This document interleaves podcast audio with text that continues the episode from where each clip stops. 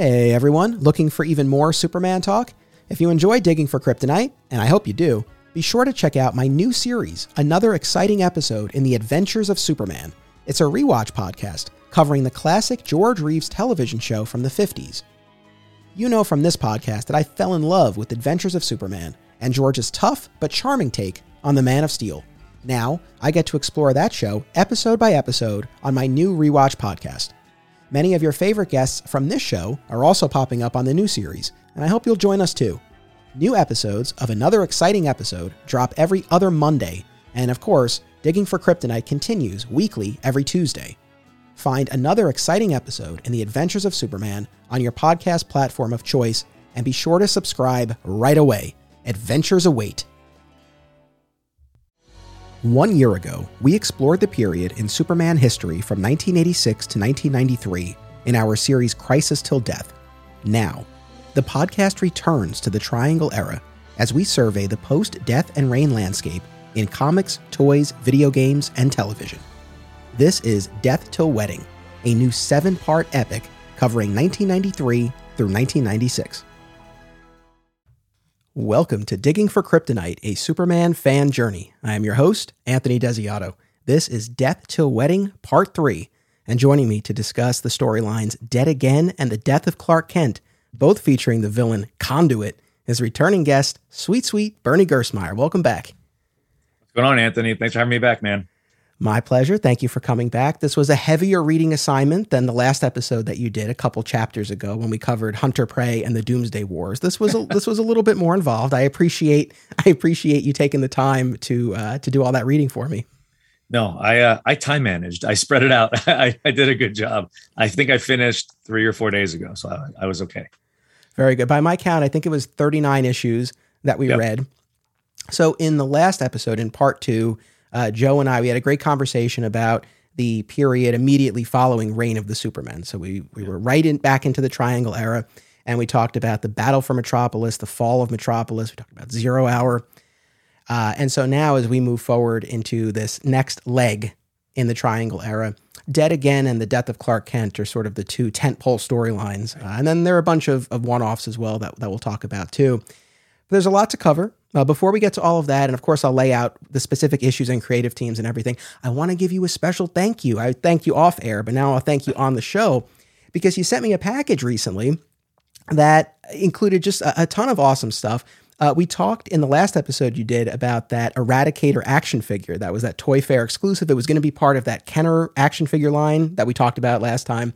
And then they did this uh, Eradicator exclusive, and you picked that up for me.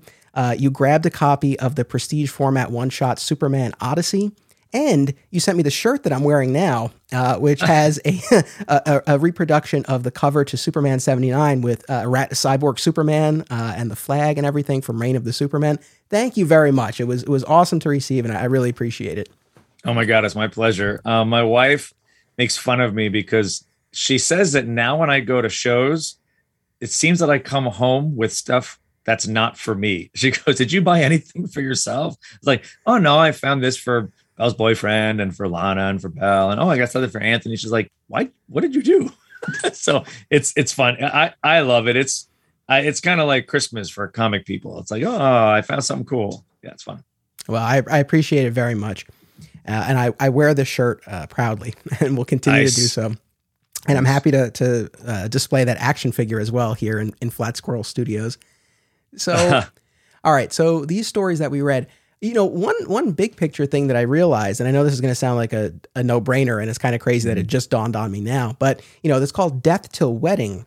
But I could have called this the long hair era because it. I, I realize that yeah. this is the exact period where he had the long hair. Because uh, yeah. of course he'll get the haircut uh, right before the wedding. So this is the long haired version of the character. N- now that I'm settling in to this era and rereading all of this, uh, well, let me toss it to you first. Do you, do you like the long hair? Is it working for you now, especially upon reread all these years later?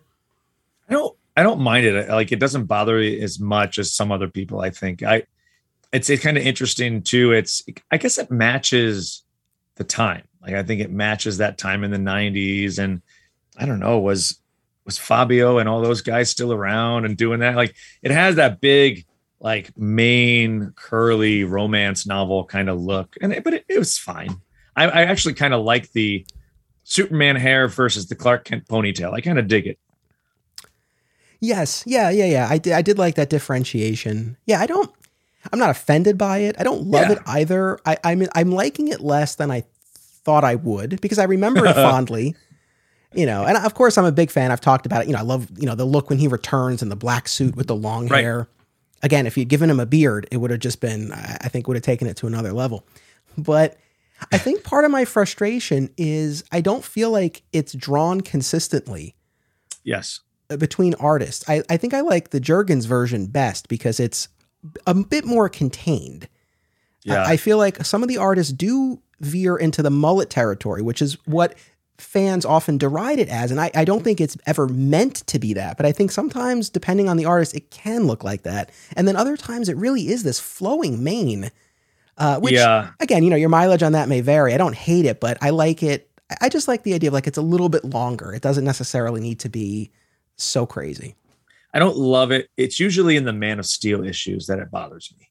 I think that's I think that's the uh is that the Jon Bogdanove? Yeah. Um I, I'm he's fine, but I just it's something just different about the art. So drastic from Dan Jurgens stuff that it always irks and throws me off. But I usually like the stories a lot in Man of Steel, but the art just drives me a little bit bananas because it's so different. But I but I totally understand what you're saying. I agree with you. It's interesting because I know I know we've touched on this in past episodes discussing the Triangle era.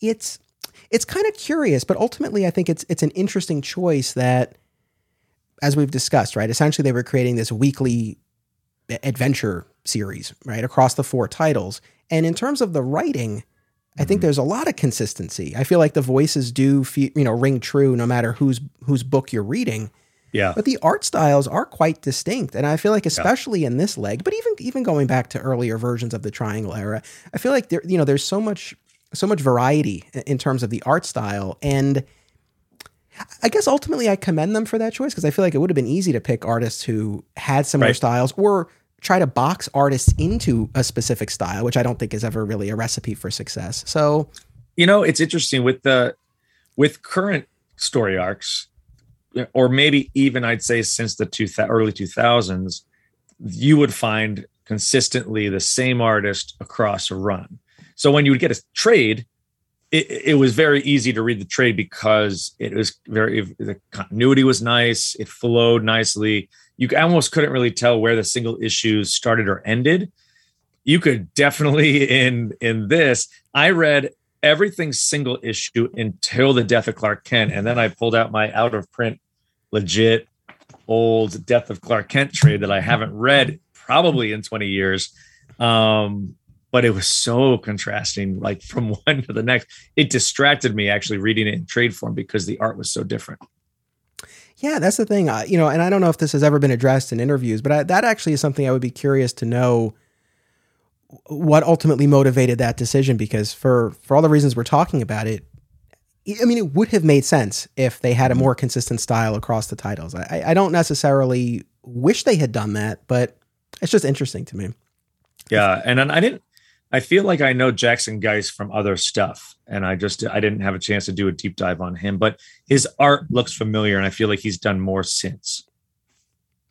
Yeah, I've not I've not kept up with him either, so I'm not positive. But I'm really Yeah. enjoying his stuff as as I'm making my way through these issues. Yeah, it's funny too that you held up the trade. So I'm not I'm not going to dump on the DC app because to the app's credit, they have all of the issues that we read for this are Yep. on the app. So Yep. no knocks on the app this time around. Well done, app. But with the trades, I, I this I did. I consulted Wikipedia because I, I had a vague memory of this, but I wanted to double check. So the the entire period, the late '93 through '96, that we're covering in this Death Till Wedding event, only three trade paperback collections. Oh yeah. Yes. They did the Death of Clark Kent, which you held up, the Trial of Superman, and the mm-hmm. Wedding and Beyond. That's it. Those were the only trades that they did at the time, and they're out of print. I know they did a new version of the wet. They did a wedding hardcover uh, recently, but And I feel like wasn't there a massacre? Is that is that the trial of Superman with the massacre character? I think that's in there. he does pop up in that. Yeah, Yeah. And then yeah, and and I hate to say I hate to be this way, but it's like it kind of is a little telling as to maybe why there's no trades. And, and we'll get to this more. we'll, we'll, we'll talk more about this, but maybe there's a reason there's no collection to prove they existed.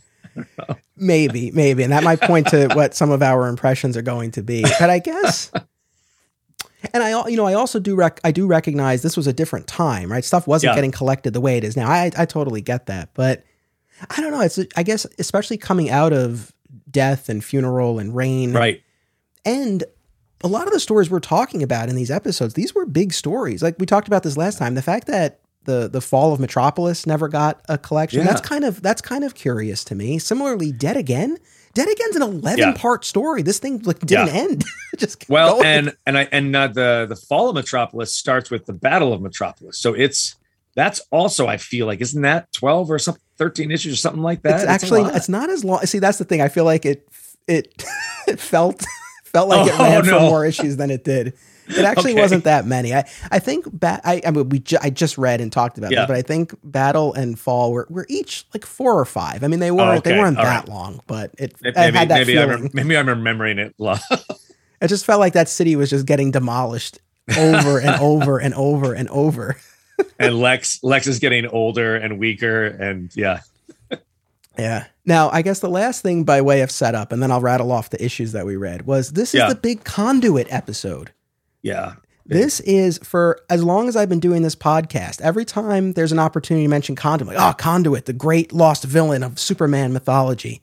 Yeah. Uh, I remembered him fondly for, from reading him as a kid. And as I started thinking about the character and, and getting ready to reread these issues, I was thinking about the, his motivation, the fact that he, he has this, this hatred towards Clark specifically, and then he learns the secret identity and it sort of all clicks into place for him.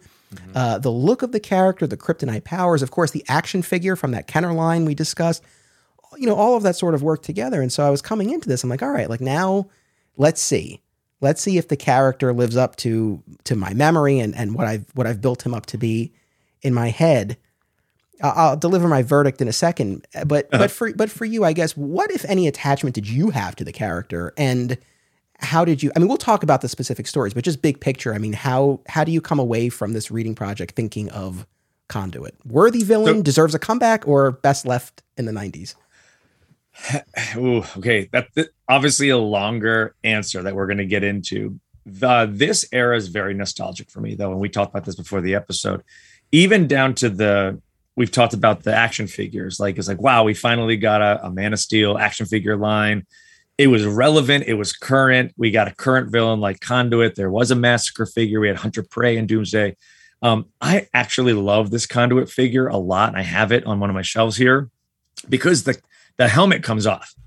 Like I always loved, I always loved any action figure where like I remember like, you know, I'm looking at my Han Solo stormtrooper outfit, like, ooh, the helmet comes off and you see his face. Same thing. I get like really nostalgic about it because of the toys. Um, unfortunately, as we're going to say on my my reread, it's kind of one of those things that stays, I think, in nostalgia. And I like the character a lot, actually, but the character is one of the best parts of the arc. I do think he's worth bringing back. The question is how, based on how the story ends in the long run. All right, so I think I think we're pretty aligned on this because here here's my verdict. I I think there's a lot of potential with this character. I don't think that the stories we read fully realized that potential. Right. And I guess in my head I remember them better than they ended up being and I think that that contributed to my love of the character. I'm like, "Oh, it's this great story."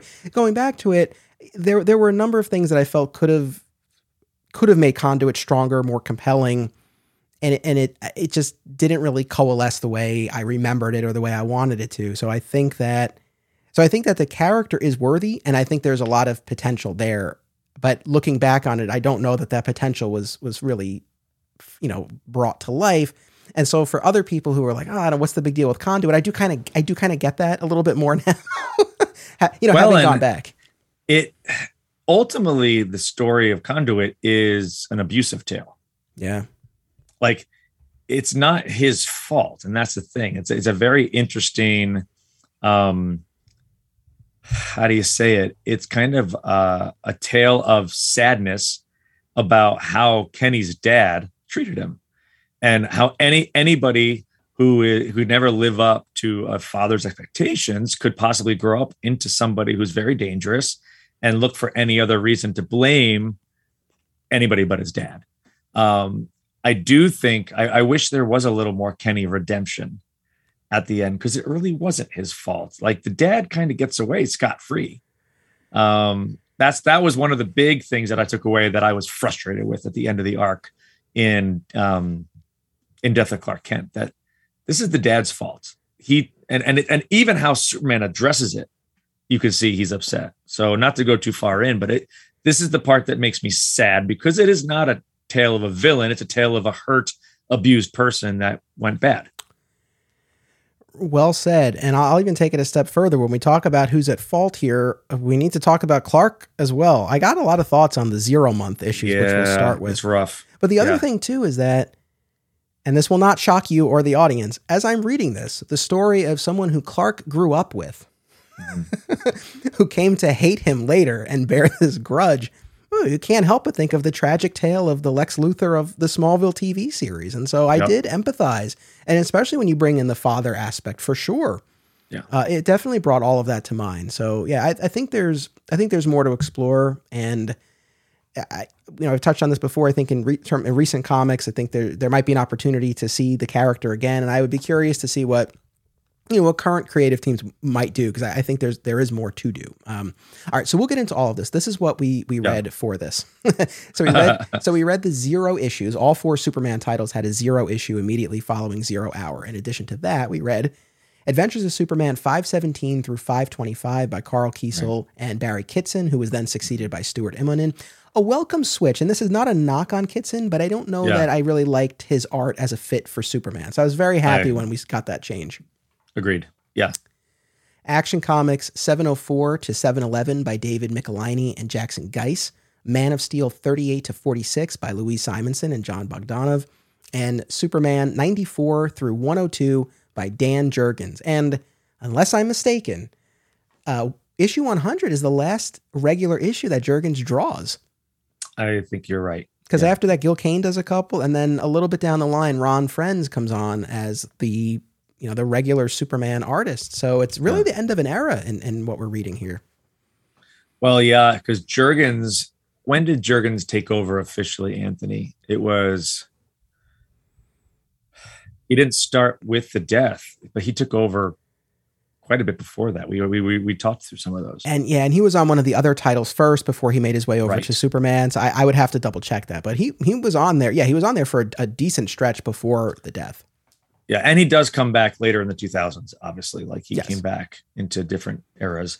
Um, he will. I, I I've never had the chance to meet Dan Jurgens. And I've always wanted to just say like, thank you for being basically one of the artists and writers that I always gravitate to when I think about Superman. Like I remember tracing, I remember taking the Superman page of him catching Booster Gold in the air and as a as a high schooler and in college, like tracing over it and like working on trying to copy Dan Jurgens is just something very magical and special about his art for Superman. I love it. I echo all of that. I mean, when I when I close my eyes and think of the character, his rendition is far and away one of the first that comes to my mind. That was, as we've discussed, I mean, a very you know that hit me at a very formative time. So that really cemented in terms of what I think yeah. of as the look of the character. And we, we see it in these issues, especially. Dan Jurgens knows how to make Superman look scary. He actually does a very good brooding, like looking out of the top of his eyes approach, whether it was in the Doomsday fight or later. It was it was always kind of haunting how he did it, but then returned right back to that natural Superman that we know. Yeah. Right on. Cool uh, I, I could mention this later, but let me drop it in now so I don't forget because this really uh, brought a smile to my face. Gotta love a little synergy when it when the opportunity presents itself. Uh, there were there were a couple of of instances in the issues we read where, in the context of the story, they referenced something that was a, a product uh, for Superman fans in the real world. So, in the Toyman issue that we'll, that we'll get to, uh, when Toyman uh, escapes prison and he's looking at the the line of action figure toys. It's essentially that Kenner Man of Steel line that we talked Yes, about. And there's another instance where young Keith, who's now been adopted by Perry and Alice, uh, is is at the video game store, the arcade or whatever, and they're playing the Death and Return of Yes. Superman video game. Which, folks, that's the subject of our next episode next week, part four of Death to Wedding. Oh, I played that whole game. I beat it. It's- we, it's, I already recorded the episode. We did it a little bit out of Oh. order. It was so much fun. Make sure you come back next week for that. It's, it's uh, I'm really excited for people to hear that. But I'm so excited it's finally coming out. but but reading but reading you know those those stories i was like okay like they're bringing in stuff that that was out there and i could have made me roll my eyes but it actually made me smile I will tell you, I, I, may, I, I have like asterisks in my notes to make sure, it's like one of those, make sure you talk about this with Anthony. One of the joys for me of reading um, in single issue form, I rarely take books out and read. For these, they're not worth a ton. They're not collectors. They're just, they're special to me to have. The ad placement in these single issue comic books, oh my gosh, it brought me back so hardcore. There's so many Super Nintendo ads there are Street Fighter the movie ads. Oh, that was special. They had like it's amazing too. NBA Jam, Clearasil, like it was just like the oldest looking 90s ads inside a comic. And the Death and Return Superman video game kept popping up at the like in the early issues, like zero hour in that time frame. So great. yeah that's that is one of the things you know for the most part i'm reading on the app or in Right. instances that i have the trades so in either case i'm not getting the ads every now and then though it will be something that i can only read in single issue form or, Right. or whatever and uh, yeah it is always a treat it does you know between the the feel and smell of the old paper Oh and gosh, seeing the yeah. ads it is it is a different experience uh, you know Yeah. and i and they've held up. It's the newspaper. I mean, that newspaper paper has held up very, very well. I mean, I keep things safe, obviously, but um, yeah, I I love it. It's it's just fun to read things in single single issue form. Yeah. All right. So zero month. We've come out of zero hour, big Yeah. DC wide event. Every title had a had a zero hour crossover. Now we have zero month. So all the books are getting zero issues. And you know, DC would do this again during New 52. And the idea, Jurgens talked about this in the I think it was Jurgens talking about this in the introduction to the zero hour hardcover, how the idea was after Zero Hour, this was an opportunity if any creative teams on books wanted to smooth out any continuity issues, sort of you Yeah. know, tinker around with with continuity. this was their opportunity to do it in their in their zero issue. So, uh, in the case of Superman, I don't know that we necessarily saw a lot of that going on. It was really more over these four issues. We got some glimpses into Clark's past, hand in Right. hand with the introduction of this Kenny Braverman character. Uh, where would you like to start? Should we talk about the, the Clark of it all first, and and this this vision of him that's presented here? Well, and something that so for the readers too, like something I didn't remember is that Clark and Kenny are born on the same night. Mm-hmm. So they're literally following like the same path. Like they're the same path in Smallville, but wow, does it take like a drastic direction when you look at the Kents versus the Bravermans. And and it's a very simple non-elseworlds approach to, well, what if what if that rocket didn't land in the in the Kents? And what if Kenny Braverman's dad found him? Like, how would that have been very different? Um, there is the Clark of it all. Go ahead. Let's let's jump right in. Well, like, let me just, just just to piggyback off of what you just said. So, you know, for anyone who doesn't remember or hasn't read it, uh, as like you said, uh, you know, they're born on the same night. So, as Clark's rocket, the Matrix, is passing over the Smallville sky, uh, Kenny's mom is giving birth in the backseat of the car, Yep. and the the rocket passes overhead. And what we later find is that Kenny is affected by the radiation, the kryptonite radiation emanating from the ship, and he develops these powers. And uh, when he's an adult, he'll later go to the CIA, and they'll uh, outfit him in, in the conduit suit. So th- that look, I think people are probably familiar with, uh, but the black helmet and the yellow cables and the gauntlets. And I said this in the last episode. What I realized in, in looking at the character again, it's like, oh, I get why I like the character so much. It's a very like Power Rangers esque design. And as a kid, I don't think I made that connection, but now as an adult, and now as an adult, but part of me says, oh, I wonder if that's what they were going for because this is the time. And in the Supergirl centric issue of Action Comics that was in our reading, she even Yes. refers to herself as a Mighty Morphin Rangerette at a certain point, And that Yeah. stopped me. And I was like, oh, yeah, like we're, we're, this is 94, 95. Like this was the time for Mighty Morphin Power Rangers. So I wonder if that was a bit of an influence or a reason that, like, oh, like kids will like this. there's reading through almost all of this you also notice I, there was a conscious effort to draw or create villains that were action figure worthy. They never clearly because of the sales of the man of steel line didn't do well and they actually stopped at series. They, they didn't even release series three.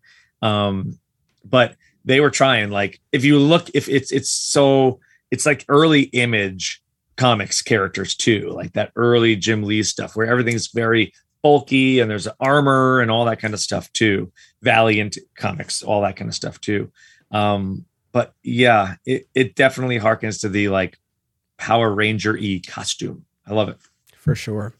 So we find out through flashbacks uh, that Clark and Kenny were buddies growing up. It was it was Yeah. sort of a Clark and Kenny and Pete and Lana, and Kenny always came in second to Clark in all of these athletic events.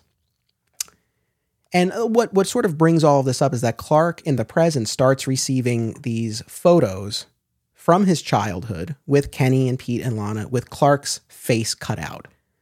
And one of the photos is from Clark and Kenny's birthday, because of course, they, like you said, they share the birthday. Uh, so that's what prompts Clark to reminisce about his past and his time with Kenny. And this really, this whole runner here really rubbed me the wrong way. So when we got Byrne's Man of Steel, which we've discussed on the show, right? Yeah. Gone were the days in the in the origin story in the Smallville portion where Clark is watching the watching the football game longingly from the stands because he can't play. Nah, in Byrne's Man of Steel, he's out there, he's scoring the touchdown. That was a departure. Yep. And we can sort of debate how we feel about that. But in my mind, I was like, okay, you're sort of giving him this. Even Smallville, right? Smallville sort of had their cake and ate it too because they had a few seasons where they didn't let Clark play and then he got to have a taste of it in his senior year. And it's like, all right, at least you give this guy a moment of happiness before everything that will unfold moving Yeah. forward. It's like, all right, I can I, I can get on board with that. but these stories establish Clark as the top athlete ac- across sports. Across sports. He, Yeah. He's just winning everything. And It's thing, pretty crappy. Like it really mm. is. And here's the thing that drove me nuts. Well, that in and of itself. But Lois, Lois calls him out. She's like, "Hey, do you think maybe you had an unfair advantage?" And Clark goes, "Oh no, my powers didn't develop till senior year."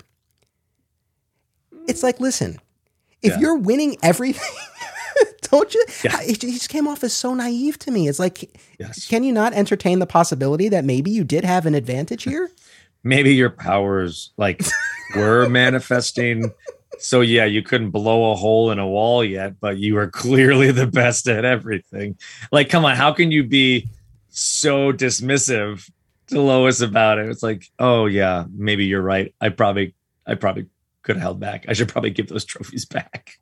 Track and field, baseball, Yeah. football, everything this kid tried his hand at, he was number one. yeah And the fact that he wouldn't even allow for the possibility that he had an unfair advantage to me did not feel like Superman. And I also think that had he allowed that, you know, you're mentioning before that there's no redemption for Kenny in, in this story. right And it's like maybe, you know, that could have been a moment there where Clark's like, yes you know what? Look, I, I kind of get what you're saying. I think I think I might have done you a disservice. I didn't Yeah. mean to. I'm at fault too. And it also kind of harkens that Clark was kind of oblivious in high school. Like, how are you friends with Kenny? How are you the same exact age as Kenny and not notice that this poor kid always comes in second to you? Like, that's going to rub a friend the wrong way. Like, you're not really being a good friend to this kid. Well, you know, that's something else too, because look, I, I was never a, a great athlete. Uh, Right. I played basketball. You said, right. Like, so obvious. Thanks. No, I, I I'm saying right like I resonate. I I'm the band director. I'm not known for my football skills. no, I'm just I'm just teasing. But you know, I, like I played basketball for a little bit in elementary school, and that was it. So I, I don't I don't know really what that's what that yeah. world is really like when you're really competing, and especially as you you know get into high school or college. But right. if this kid really is such a close friend, even even putting the powers aside, like let's say Clark really didn't have powers or didn't know, like whatever. Yeah. I, I don't. I mean, I don't know and people might disagree with this. It's like, no, if you have the ability, you should always strive to win. And, and maybe, I, I, guess that maybe that there's a good argument for that. But part of me is like, I don't know, could you like let the kid win something once? Or, or like there clearly was never, if you're this close friends, like you would think, I mean, we know that guys are different than girls on how they communicate in high school, but at the same time, you think there was never a conversation of like, man, it's killing me, Clark. Like you're always one step ahead of me for the amount of heart that Clark has, you would think that that would resonate at that age also, how he was raised. Did you like that we were introduced to a character we had never seen before who now allegedly was part of this group all along? Did you like that? Or did you think that, I guess, should this have been Pete? Yes. It, it, it is really interesting because I feel like they almost like gaslight us to like, like, oh, didn't you know? Kenny's always been here. like, yeah, dummies. Yeah, I mean, yeah. Didn't you ever notice in the back pages of the Bronze Age era, it was Pete, Lana, and Kenny. like, it's like a, it's like when you uh, what's when, when TV shows replace a character with a different actor. You're like, yeah, I didn't. That's fine. Mm, well, like, we're going to be experiencing no. that on Superman and Lois in the new season. So that's a diff. That's a different episode. but but you know, uh, did you watch Lost? Oh my gosh, that's hilarious! You just said that. One, yes. Two, we just started the rewatch because Lana hasn't seen it, so we're gonna now do the deep dive with her. Oh, that's so good. My wife and I just finished the OC, and Lost, oh. Lost is on the list because I've seen it and she hasn't, and it's like we, yeah. we have to watch it at some point. But but uh, uh this will be a real quick tangent, audience. But in I think it's season three, there was a spotlight episode. Uh, where I, I, guess they had been part of the season earlier on, but basically, like you know, you have all these survivors on this island, yeah. and you have your core characters you always see, and then in the third season, they introduced these new characters we had never seen before. But it was like, oh no, no, they were always there. like where were they? Were they like? Hiding under a palm tree for the first two seasons. That's yeah, it just cracks me up. Yeah, yeah we're we're watching Lost, and right now as we're doing this podcast, uh, Renee and Lana are starting Friday Night Lights together. Oh, that's the best. That it's is so, the best. I was I was like so excited to come down and do the podcast, but I I walked out at like the end of the first episode. I was like, oh man, oh like it's it's just awesome. One of the best. So, and just to give people a, a, look ahead, one of our final episodes of the year, uh, okay. later later at the beginning of the winter, we're going to take a look at the Greg Rucka run on Adventures of Superman, which dealt with the the Ruin character. I don't want to get mm. too ahead of ourselves or spoil much, but I'll leave it at this. This was another opportunity where it's like, hey, maybe there could have been an avenue for Pete here. I feel like, I feel like creators are always trying to spare Pete a you know a villainous turn or or or something, but they do it at the expense of utilizing him. So it's like yes. I get all right, you don't want to make him a villain, but it's like you don't do anything with the guy. So they they kind of almost emasculate him all the time. Yeah. Like he never really wins. Like he never seems to like even save the day. But I would almost rather have seen Pete in this role instead of Kenny. Yeah. I think that would have been even harder. I think that would have been you look at somebody, you talk about the Smallville episodes, you can see in Smallville the resentment that Pete Ross has for Clark eventually down the road and when he returns even. I think I think that was a missed opportunity instead of fooling us that Kenny's always been around since the day Clark landed. That would have been a pretty natural progression for Pete Ross's character. Totally. Totally. So you know, we're getting this backstory, and in addition yeah. to Clark being this this superb athlete, also quite the ladies' man. Yes. I, I, you know, now look, he doesn't need to be a monk. He, you know, he's a young guy. He's unattached. He, you know, I, I'm on board with him having relationships, dalliances, whatever. But in addition to the, you know, the typical Lana high school romance, which I feel like, and maybe this was a zero hour shift, I feel like they they seem to allude to like a little bit more there. Because I, I, feel like in Man of Steel, it was always just kind of like, oh, she loved him, but he looked at her as like a sister. And I feel like yeah. here they it seemed like there might have been a little bit more going on. Mm-hmm. I don't know. Uh, but we find out later when he's in France that uh, this this uh, woman reporter uh, really takes him under her wing uh, in more ways than one, so to speak. And you know, Clark is telling Lois all of this, and Lois is basically like, "Oh yeah, like I heard Simone is the woman," and she's like, "Oh yeah, yeah, yeah. like Simone has a reputation, right?" And Clark says to her, he's like, "Well, you know, she made a lot of introductions for me, this and that," and he goes, "But yeah, she was also a," and he calls her something in French. Do you speak any French? No, I don't. Well, mostly bad words. Um, well, did you did did you happen to know this one? No, what's this one? So I I, I can't speak any, so I'm not even going to try to pronounce it. I'll, I'll butcher it, but. I typed it into Google, the three words, and the first thing that comes up, it's like your safe search is off. Explicit results will be shown. Oh like, no. no! I was like, no, I don't want this. uh, so I broke it down one word at a time. But if my translation skills were accurate, or not mine really, but Google's, essentially was calling her a real slut. Nice. Now, wow. now here's the thing. Uh, it, maybe I don't know. Maybe that's not the the the one to one translation. Maybe it has there's a different was a different connotation in in the French word. I don't know, but the spirit of it was that. And I'm maybe re- she's a a lady of the world. We'll say. I mean, look, that was certainly I, I you know yeah. to to play devil's advocate and on behalf of Clark, you know, maybe it was more the spirit of it was like, yeah, she was, you know, again, she seemed to take these young reporters under her wing and and yeah. show them the ropes in in and out of the journalism field. But yeah. even still, it's like, hey, who are you to like to say this or to, or to, judge? And it's like, hey, you're enjoying her company. So I don't know. I, I felt I felt disrespectful, and it didn't feel like like Superman to me. No, Clark. It's really funny. Like, and it's I, I always kind of refer to Superman as Clark, even though he's you know we, we he's sometimes acting or in Superman's garb. He kind of is a rube. Sometimes he doesn't like. He doesn't always fully read the room. You know what I mean by that? It's like he's not really fully aware. And that's very evident with Kenny, too. Like it seems like even as an adult, sometimes Clark, as smart and astute as he is as Superman, in his Clark life, he doesn't really pay attention as much, it seems. Yeah, I suppose. And then, you know, we have another flashback to a, a, later period where Clark's in Metropolis and he's with this redhead named Ruby and he's like, oh, we're just friends. But I, I don't know. I mean, it, it seems like this guy is just chasing tail and doing really well everywhere he goes, which I think this brings me to my larger point and where we can tie all of this together, where we look at Clark the ladies' man and Clark the athlete. Yeah.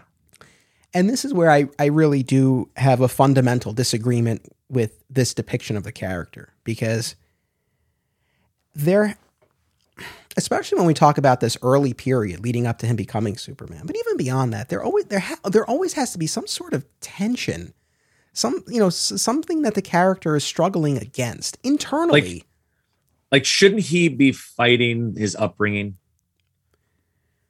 That's ultimately what you're saying, right? It's like we he knows better. The Kents raised him better. Why is there not an outer struggle that we see because we know he knows better. He was not raised by bad people. He was raised by wholesome, good-hearted, kind, loving people. Right. Yeah, no, I mean there's there's that, especially in the treatment of Kenny. but but yes. but even beyond that, it's just I know we're dealing with the version of the character post crisis where it's Clark first, Superman second. And look, that's the version I grew up with. I love that. I, that yeah. Clark is who he is. I, I'm all for that. But if things come so easily to Clark and to Superman, I feel mm-hmm. like you're losing something here. And I'll use television as an example because when we look at modern Superman on television, mm-hmm. Lois and Clark, look, is it the all time greatest? No, but there's a lot of value there, having recently revisited it. Lois and Clark, Smallville, my number one always, and currently Superman and Lois. And it's like you look at all of these and it, it, there's there is this internal tension, there's this struggle, and it, it all comes from a very human relatable place, right? You know, yeah. in Lois and Clark, matters of the heart. He's trying to navigate a relationship. And super in Smallville, it's about growing up, right? He's trying to figure out who he's going to be in the world, and and he, mm-hmm. he's different. He feels different. He is different, and and it's a struggle for him. And, and Superman and Lois, he's a dad. Yeah. So now you have this whole family dynamic, and so. Yeah. Uh, you know, regardless of which part of the journey kind of we're looking at, there's an, always an opportunity for that. And I feel like here, especially in the origin portion of the story, yeah. You've made it like way too easy for him. I really feel like you're we're losing something here. And this could just be the Smallville fan in me, right? Used used to seeing Clark kind of struggle through this period, but I don't know. It's like it was it seemed like it was just such a breeze for him. I don't like well, this. No, and we didn't see him looking for guidance. That was something I noticed too in in that arc where when stuff was going wrong or down or even like he was spending a lot of time protecting his loved ones throughout the whole Kenny Braverman arc. But I didn't really get a sense of him asking for help on how to deal with it. He was so bent on protecting and stopping, but not how do I how do I do this? How do I get out of how do I stop somebody who hates me this much? Yeah. Side note, I don't take a quick commercial break, but uh, yeah. the, the other thing that stood out to me about this arc, I'm sure you've seen the meme on social media recently. Someone wrote, you know, I would love to see a Superman movie where the CIA is trying to take out Clark Kent and they can't figure out why they can't kill him. Uh, folks, if you found that amusing and you want to see that, it's yeah. re- read these zero month issues because issue after issue, Conduit yep. tries to kill Clark Kent and he just can't, can't do it. and it's hilarious. Because at this point, and this will be a frustration that I'll talk about more later, yeah. Kenny doesn't know that Clark is Superman. He wants right. to kill this guy he wants yeah. to kill somebody because he came in second place to him in high school. Yes. Which, well, I'll say my frustration now. I feel like if we want to give some more relatability, depth, nuance to the character, mm-hmm. I feel like Kenny should know the secret before he embarks upon this murder quest. Because yeah. I feel like if if he's not not that not that murder would ever you know not right. that it would ever be justified but i like it would make it, like we, when we get to the point in these issues where kenny does learn the secret it, it becomes more believable that he would go to the yes. extremes because now yeah. there's this whole element of betrayal and this unfair advantage but at this point in the story we're not there. He thinks he lost fair and square but he's he just doesn't like that clark was better than him. Yeah it is a little like it's a little unrealistic. Like it's like uh, one of us having a beef with somebody like and you've been looking at the yearbook for 10 years and you're just mad. And now i'm going to go find him and kill him. That's weird. Like that's that's psychopathic. It made it would have made more sense for him to break when he finds out somehow accidentally that clark is superman then you got something to be pissed off about because then he's like wait he wronged me our entire life and that again like you said we're, we're not saying it's okay to kill him, but but it would have made a whole lot more sense. Yeah, so that definitely, uh, I, I, thought that was a misstep, and I had forgotten that part of it honestly until I was yeah. rereading because I I remember the death of Clark Kent, and at that point right. he knows, but I forgot these early issues, and it's like, oh, this guy's really just nuts, yeah. and and I think that took something away. I think that this could have been more interesting, but let's take a quick commercial break, and then there's so much more to unpack. We'll be right back.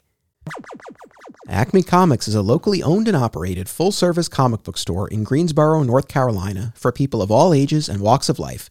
Since 1983, this nine time Eisner Award nominee uses their collective knowledge and resources to connect you with the best material available. They pride themselves on their significant contemporary and vintage back issue selection.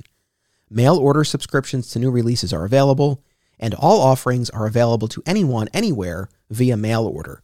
Follow Acme on social media and eBay, listen to the Acme Cast on all podcast services, and visit acmecomics.com for much more.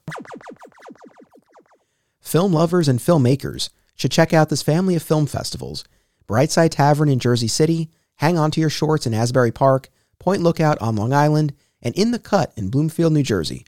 I was fortunate enough to have my work shown at these festivals, and I found them to be very enjoyable and well run events. Submission information for filmmakers, as well as details about the festivals generally, can be found at filmfreeway.com. Follow the festivals on social media for news and updates about events, discounts, tickets, and more. Also, be sure to listen to the Hang On to Your Shorts and Cullen on Film podcasts available via a shared universe network. Fat Moose Comics is New Jersey's best and oldest comic book store. Established in 1982 and currently under new ownership, Moose sells a wide selection of new and old comics from every publisher, action figures, graphic novels, posters, statues, and more. If you're looking for something and they don't have it, they can probably get it for you. They know a guy. Visit Fat Moose in Whippany the next time you're in the Garden State, and be sure to reach out via the Fat Moose Comics Facebook page. Flat Squirrel Productions is an affiliate of BCW Supplies. The next time you need to restock on comic book bags, boards, boxes, and more, be sure to use promo code FSP, that's FSP for Flat Squirrel Productions, to save 10% on your order, and it helps support the show. Thank you. Aw Yeah Comics celebrates and promotes everything that is wonderful about comics, toys, artwork, and the joy they bring to people.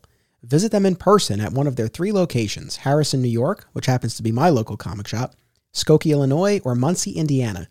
If you have children and have been looking for a family friendly store, look no further. Join Aw Yeah for exciting events, including creator signings, how to's, and more. Visit awyeahcomics.com and follow Aw Yeah on social media for more. Their name says exactly how they feel about it. Aw Yeah. And we're back. All right, so we come out of Zero Month, and now we get into a surprisingly lengthy storyline here called Dead Yeah. Again, where a cor- a Superman corpse shows up in uh, the or underneath the Superman statue. Yeah, right? That was like right after his death. after a fight with Conduit, Yes. right? So it's it's as Conduit's basically getting arrested finally, and Superman takes him down. He's like, "Wait, look in there!" It's like he he's in handcuffs. Like, well, who's that under the statue? It's great.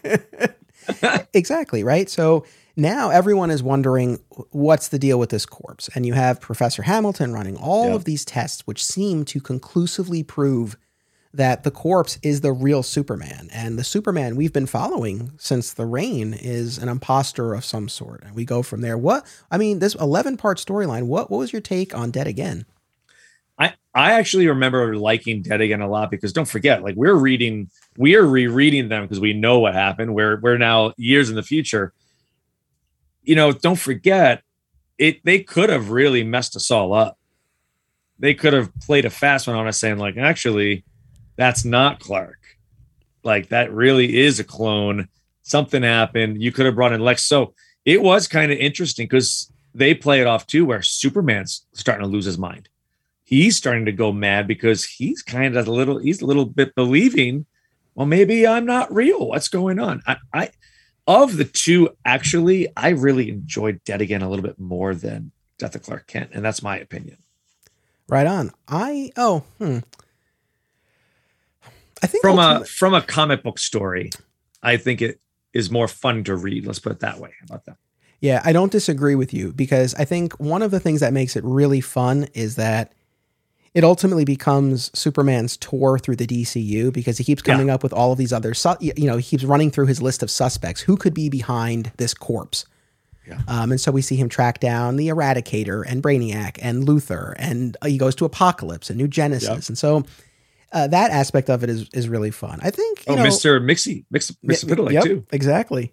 I think in the end, I give the edge to the death of Clark Kent, but Dead Again is is a lot of fun. And if if the death of Clark Kent warranted a trade paperback, I would I'd go out. I would argue that Dead Again Yeah. did as well. I think this should have been collected.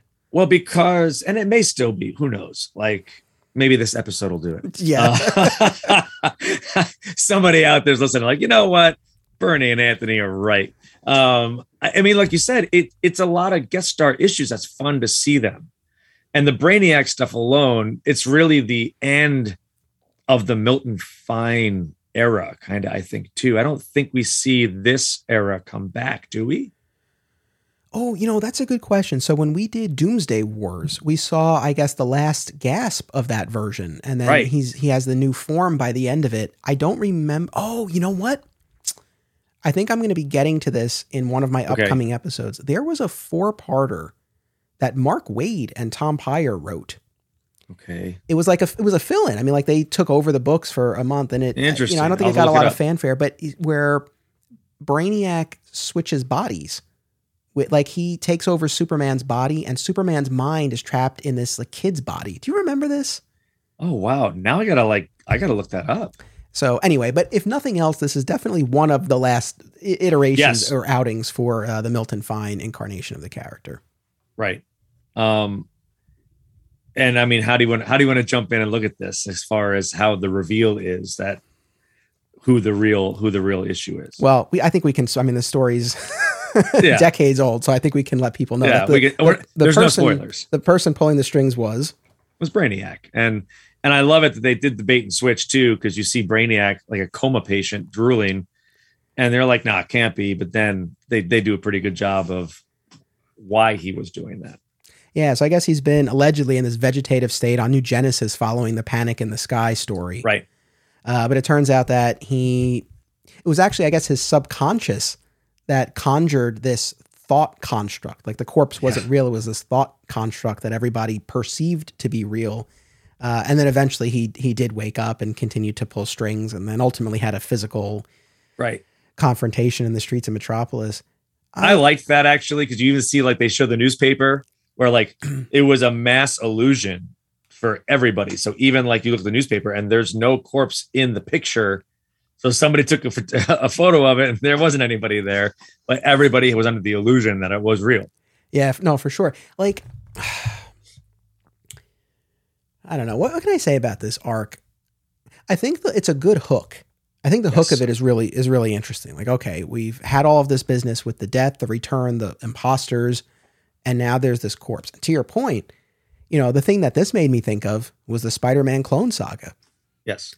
which was happening right at the same time in the mid 90s when it turned out for the time of course we would that would later be retconned but that the the Peter Parker that fans had been reading for decades at this point was actually a clone and the real Yes. Peter Parker aka Ben Riley uh, Yeah. was was back I mean that got me into Spider-Man one day years from now when I do my Spider-Man podcast we'll have multiple episodes on this and I'll talk about it at great length but it's one of those things I mean I think not not to take us too far afield like the Yeah. Spider-Man thing didn't work for fans because it so much time had passed.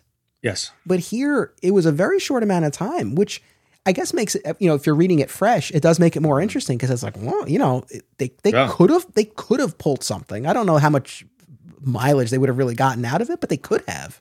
Yeah. I mean, I think that's why it worked when we were reading it because it was so close. And you asked the question, oh, oh no, like have we have we been fooled? I mean, I, I think it's a fun, like you said, it's a fun romp through the DC universe.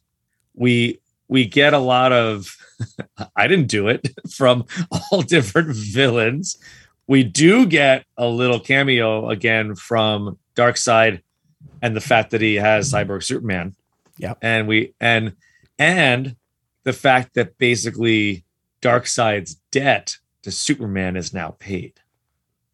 That was a that's a big deal because Superman had a pretty awesome chip that he could use and now it's used. So I love seeing the fact that like he's got that wild card now in his hand. Yeah, totally. And I think that was one of the first, if not the first, uh, references in the main titles to the Hunter Prey miniseries, which really, you know, kind of existed on on on the side. Um, so that was kind of cool. Like it was nice to see that referenced. I think what I liked about the story was was like you said, the fact that I mean, we as the readers have some doubt reading it the first time, Right.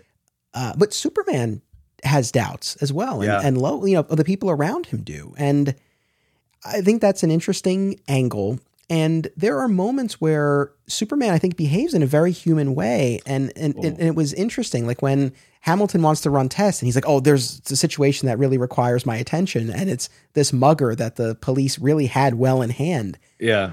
And you look at it, it's like, oh, he's afraid. I mean, he doesn't know what these tests are going to show, and and I thought that was really, really interesting. And you see in his confrontation with Eradicator, for example, Yeah. there's an anger that uh, you know is, is coming out, and and so I felt like to there was a point in the story where it tipped over, and then I felt the character, and I guess we can chalk this up to whatever manipulation Brainiac might have been engaged Right. in. I don't know, but I felt like Superman's behavior got more unhinged. I that's the word I was literally going to use. I, I actually enjoyed a little bit seeing him humanly unhinged.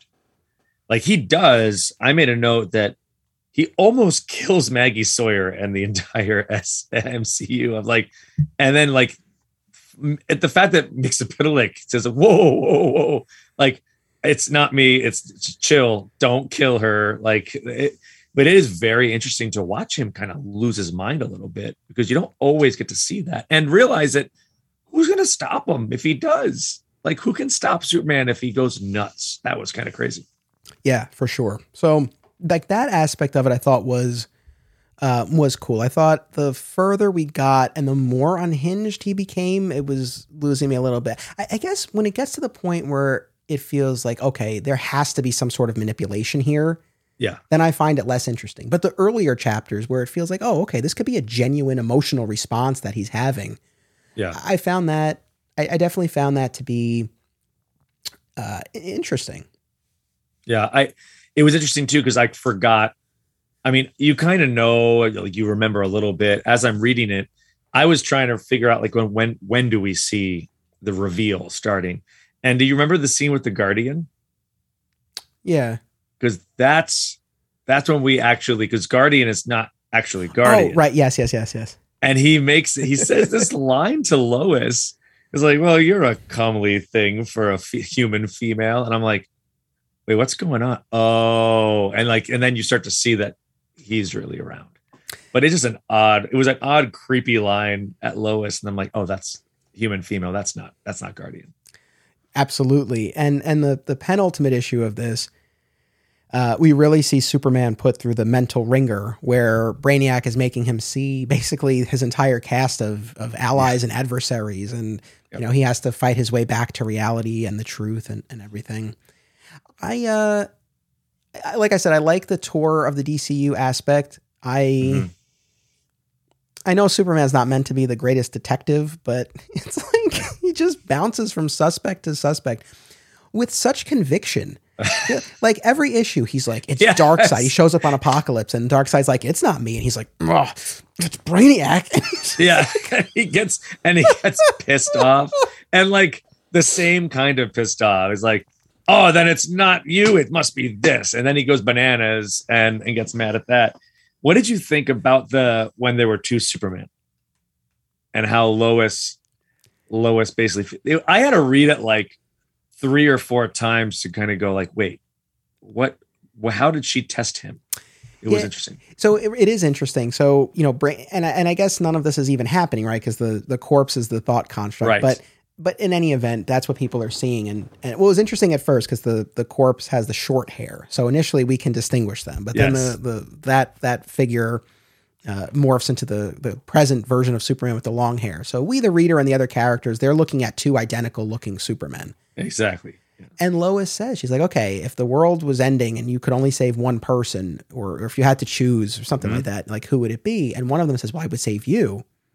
And the other one says, well, I, you know, I basically I wouldn't let that happen. And that's how she knows that's the real Clark. Yeah. But then there's a there is a really nice moment between Lois and Clark at the end where he says to her, he's like, you know, if it ever really were a choice like that, and she's like, I know. I like that. I thought that was a nice little yeah. button on the whole thing. I agree. Yeah. Again, it's um I I kind of feel like Dead Again was if if the pre-crisis Superman issues had a story arc. This oh, is what it would look. Like. This is this is what it would look like.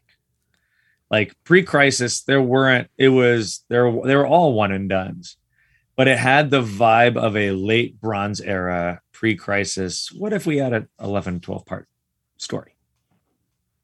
I like that. I think that's a good way to look at it for sure. Yeah. Now, in the in the background of some of the issues here, we have one of our only subplots. And I, I want to shout out Louise Simonson in Man of Steel because mm-hmm. I feel like she's the only one in this era who's concerned with a subplot. This really kind of bugged me, and I, yeah. we touched on this last time because it was I was starting to feel this was an issue in the last batch of reading, but especially here. Mm-hmm. You know, going back to the earlier run of the Triangle era, that to me was one of the main highlights was the fact that you had yeah. this soap opera esque ongoing yeah. storyline. And yes, there was the plot, of Superman fighting whoever he had to fight each week, Yeah. but you were also following these other characters. You followed Jimmy and his plight with homelessness and Yes. and and Bibbo with his lottery winnings and and, and all Well, that. and even earlier though anthony too like think back to like jerry white like this is pre-triangle we had the gangbuster stuff wasn't the title issue it like it was all underlying parallel storylines very soap opera-esque and i will totally agree with you like there i'm guessing you're talking about the stuff with keith and the whites Yep. it's an incredible subplot It It- is. And it really only gets real estate in those Man of Steel issues. And yes this really bugged me. I feel like in this era of the tr- of the triangle period, I really feel like there's some soul that has just been been been lost. Um, some some depth, some texture, some nuance that's just not there. uh, With the exception of this story. Um, and for anyone who doesn't remember, so Keith, you know, we met this we met this boy, young African American boy who was living at this orphanage under the care of a woman named Myra who was killed um, during the the fall of Right. Metropolis storyline. Um, and then the place he's staying gets destroyed. And and in these issues that we're reading here, um, Alice, this actually started in the prior batch of, of issues, Right. but Alice, you know, continues to forge a relationship with Keith. And it gets to the point where she says to Perry, I want to adopt him. And hand in hand with all of this, uh, Keith's mother, the mother that he's been waiting for, the mother who dropped him off at the orphanage and said, I'll be back and never came back. And he's been holding out this hope. She finally shows up in her final days. She's dying from AIDS. And uh, I got to tell you, man, the issue where she passes away um, in the hospital, I teared up. I really hard. teared up reading that. It really, it really hit me like a ton of bricks. and we hadn't seen anything emotional like that really like like we hadn't seen any real social commentary happening in the superman issues probably through most of the triangle era to be honest i don't i think we had subplots but this was now hitting on something real that could really like and it wasn't just it wasn't just um, mixed race parenting or white family adopting a black boy this was now looking at the world of AIDS, the world of addiction, the world of truth, where thank thankfully she had the smarts to like leave her son to try to make him safe. It was it was interesting. And and you know, Man of Steel, as much as I don't love the artwork, I've actually always enjoyed the the writing. I mean, Louise Simonson is incredible. I mean, her and Walt are just really awesome people. Um, but Louise, like Man of Steel always has a supernatural tinge too. There's a very interesting, like light horror kind of vibe. But then she she would weave, like you're saying, these really cool subplots in. And even the babe and lock stuff is really cool. All right, that's where you and I diverge. Oh, I do like it. Yeah. yeah, all that vampire business, those issues were tough for me to get through. The Love Bites two parter. Oh man. I did read them. I was I was this close. It was going to be a skim. It was this close to being You're just a so skim, and then. I was like, all right, I'll, I'll read it. But but no, that's but it's it's fine. Look, even there, I think there you know there was still some interesting material, but those were Yeah. not my favorite uh, issues. But but the, but the Keith storyline I, I thought was so strong, and you know it, it was certainly emotional seeing him lose his mother in that way. And Yeah. you talk about social commentary. uh, You know, one of the things when Keith is with his mom in the hospital, I guess he goes to hug her or something, and she says like, "Oh, you're not scared," and he's like, "No, like they told us in school you can't get AIDS from." You know, from hugging someone. So, you know, I think back to like this was a, a different time. You know, this was the early Yeah. to mid '90s. You know, so it was interesting to see that piece of it. But um, you know what even got me more emotional, weirdly, was the whites talking about adopting him, and not even the racial component, but their age. Mhm. Where Perry's like, "But you know, we're we're we're, ol- we're old," Yeah. Yeah. and and We're really grandparents. yeah, We're grandparents to Keith. Yeah. and, and Alice is like, you know, she's like, well, statistically, like we'll probably live until he, at least until he starts college, and he's like, we can get him, you know, we can get him started in life, like we can get him a good start, Yeah. get him off to a good start, and yeah, I don't know, something about that. It, it was just, I thought it was so powerful, and and I guess another angle you don't see a lot of, right? The older.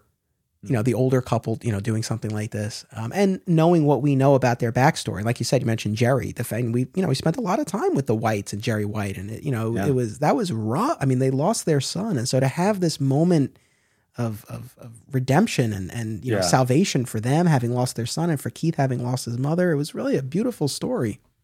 I um you're going through this and I need to try to make sure I keep going if I can and keep reading cuz I actually can't remember how things end with Alice. I can't remember when we lose Alice where what happens to Keith. I I need to remember those things. I'm kind of very curious cuz I don't remember. Wait, do we lose Alice?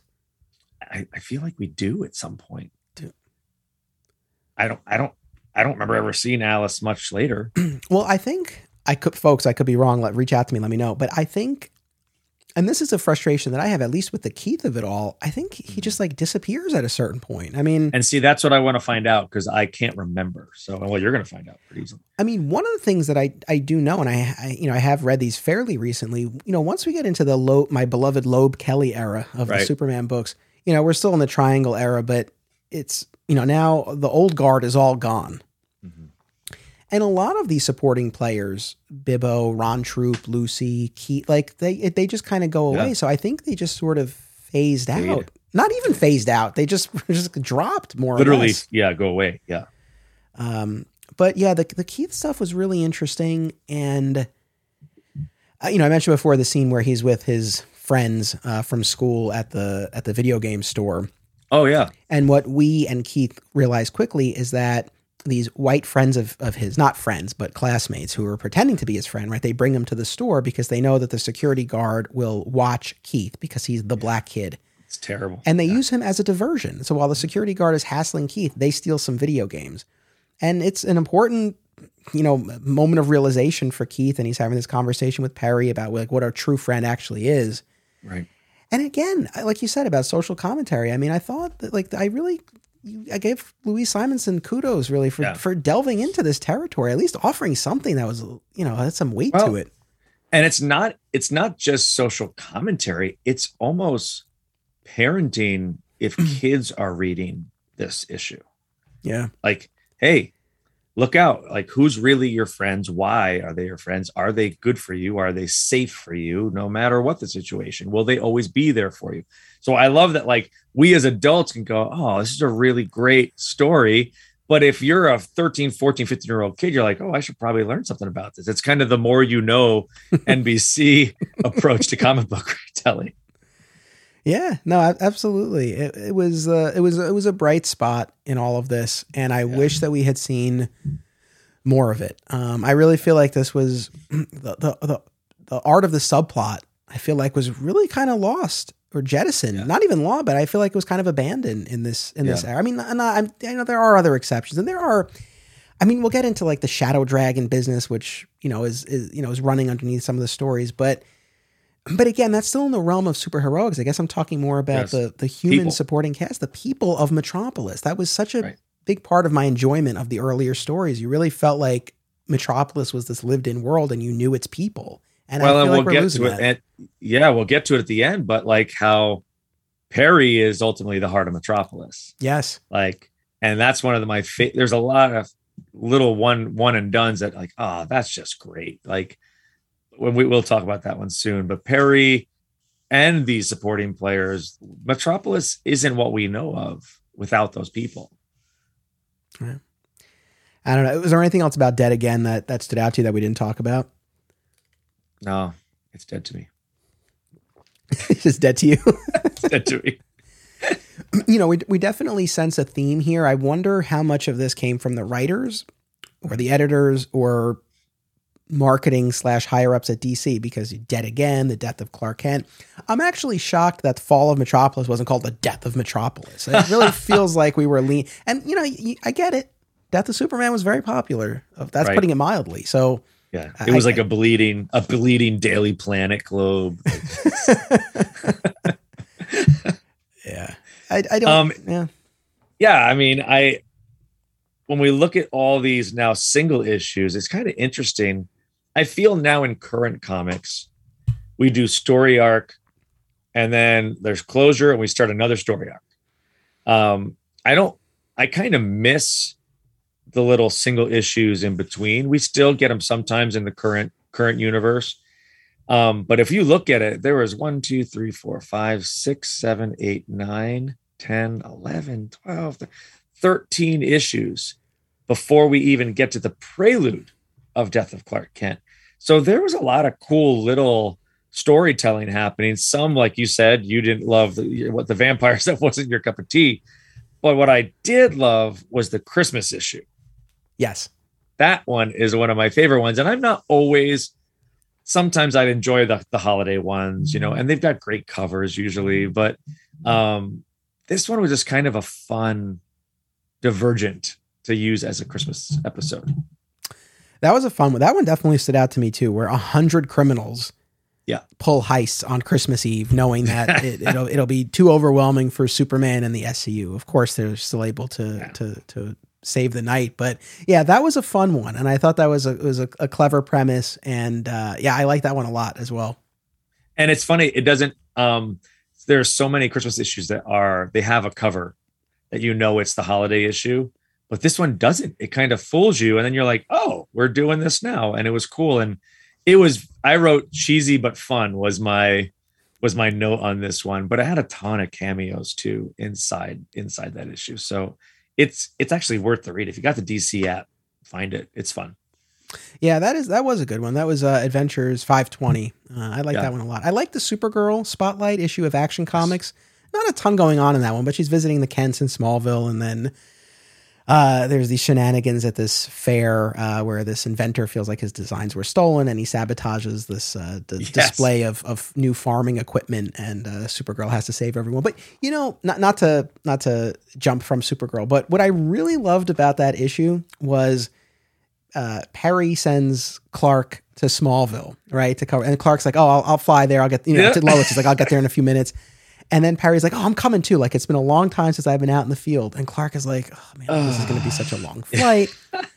and when they first get on the plane, you know, Perry starts to tell him a story, and you could tell Clark is like, "Oh man, like I'm going to have to listen to him this whole flight."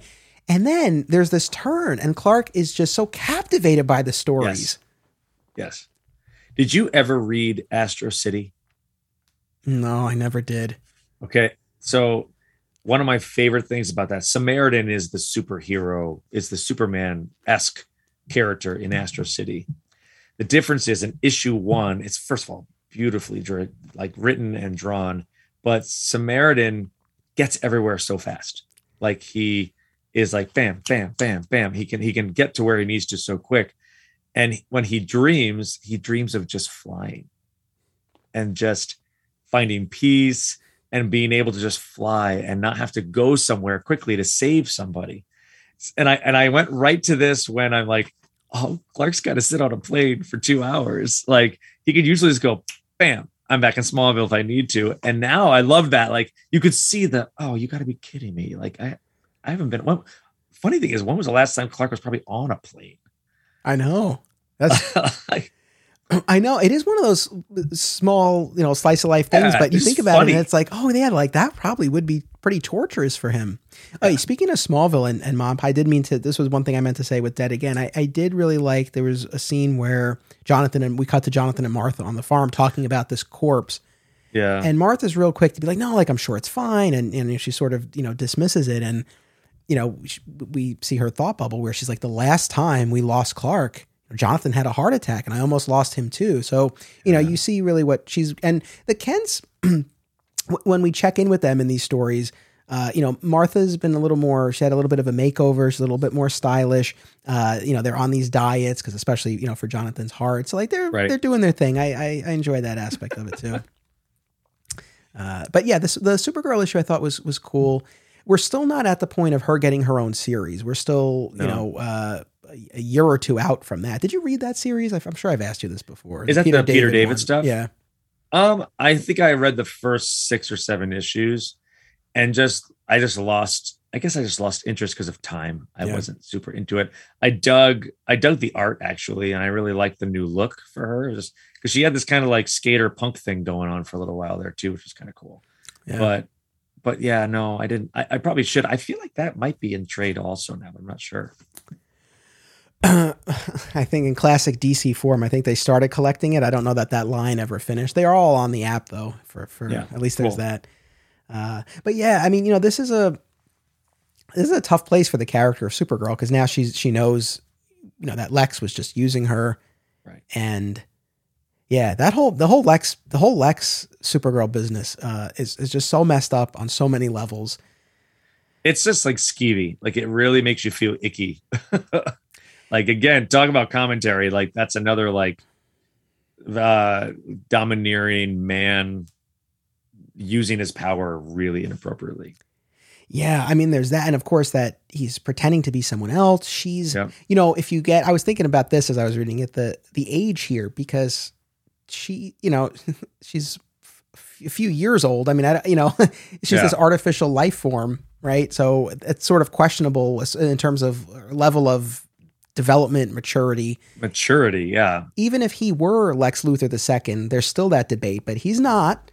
Nope. So yeah, there's there's a lot there. That's that's really pretty gross. Uh, so Yeah. you know, it's good to see her getting on a better path and, and on her way to her series, but uh, still Yeah. not there quite yet.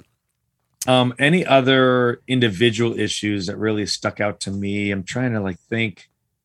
Um, oh well, the one we, the one we brought up earlier is the rebuilding of Metropolis, like the official rebuilding. I what did you think? I really enjoyed that issue specifically. I love that it was from Perry's perspective, and I love the role that he played. So, Mhm. of course, like we said, Metropolis is destroyed, just demolished before Zero Hour. In the opening pages of the first Zero month issue, Superman's flying through the skies. You see that Metropolis is is pristine. So Yes, the reader is in the dark for a while. For a while. Yeah. like, how did this happen? I think I'm assuming readers at the time, and probably myself at the time, chalked it up to Zero Hour. yeah. I think that's Like, probably they- the likeliest. like a reset. Like oh, it fixed it. Um, did when you read it on the app, do you see the covers? Oh yeah. Okay. Did you catch the flub on this one? Oh no. Okay, so it's really interesting. On the cover, it's Bloodwind. In the issue, it's Martian Manhunter. Oh, that's funny. It's like when you look at everybody standing on the roof. I'm like, oh, cool, Bloodwind's in this one. No, no, it's really Martian Manhunter. So I just it just caught me as odd, as a weird flub that they did. You know, I never read all of that business with the re- the reveal that Bloodwind was Martian Manhunter. I never. That's read a that great stuff. run again. Um, I think you can read it. I think they did it in the Superman and the Justice League of America, and then the Wonder Woman and the Justice League of America trades that they released, Okay. and they're on the app. But it's like Justice League of America, seventy to like eighty-two. I hate that I know that. Um, um, but uh, yeah, if you're listening, that's when they do the Bloodwind arc, and then they reveal that it's he's been Martian Manhunter the whole time because we haven't seen him forever. Right, right, right. But I, I again, that's another cameo issue. Um, what was the issue number on this one? Was it another? Was it also Adventures? Yeah, this was Adventures. This was five twenty two. Okay, I mean it's Perry White narration. It's like Zatanna. I like the Zatanna and even the what's I forget his name. It's Satanus, Oh yeah, But- yeah, yeah. Oh, but I Colin forget like Thor- his Colin thank Thornton. you. Yeah, Yes, and that's another character that is also like a sub plot going through this, and we see, you know, eventually Kismet and all that kind of stuff happening too. I I, I dig personally. It's not nostalgic. I like those characters. It's a little bit different to me. yeah, yeah. No, I again, I liked. So ultimately, the city is rebuilt through magic. Zatanna uh, is able to cast a spell, but she needs the power of the other heroes. She needs uh, Superman's mind thinking of the city, and and Perry White's the heart and soul of the city. Right, really getting the flavor of of the city back. And through that combination, she's able to magically restore the city. Of course, Perry holds back the globe, right? Because he wants the original one that Superman rebuilt at the end of the fall of Metropolis, which is a, is a great touch. And you mentioned Satanus, right? So what we find out is that Satanus was the one who sort of like planted the bug in the mind of Zatanna to Right. to show up and help. This is not this is not a fair knock on the story, but all I could think of was, man, this sure would have been nice after the Gotham earthquake during No Man's Land. Yeah. but nobody cares about Gotham. It's already kind of a crap hole. I, I, you know, I brought up No Man's Land in the last episode. I won't, I won't rehash the whole thing, but basically, with the battle and fall of Metropolis, so much of the real estate, no pun intended, was Yeah. about the destruction. And what bugged me about that was, it's like, oh man, especially having read No Man's Land, I say to myself, oh, the interesting part is what happens after. and we just skip right over that. And I felt like that was a missed opportunity. But yeah, I thought of No Man's Land again here. It's like where where were you? Where were you a But few that's years later? Yeah, that's classic.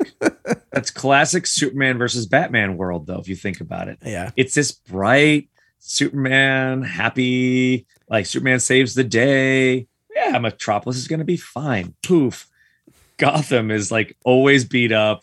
There's always like what's it called? Um, Suicide Slum. No, that's that's Metropolis. yeah. What's the? Isn't there another area in Gotham that's also Crime Alley? Maybe. Um, but again, it's just people expect it to be a mess. So then when there's an earthquake, they're like, "Oh, that's about right."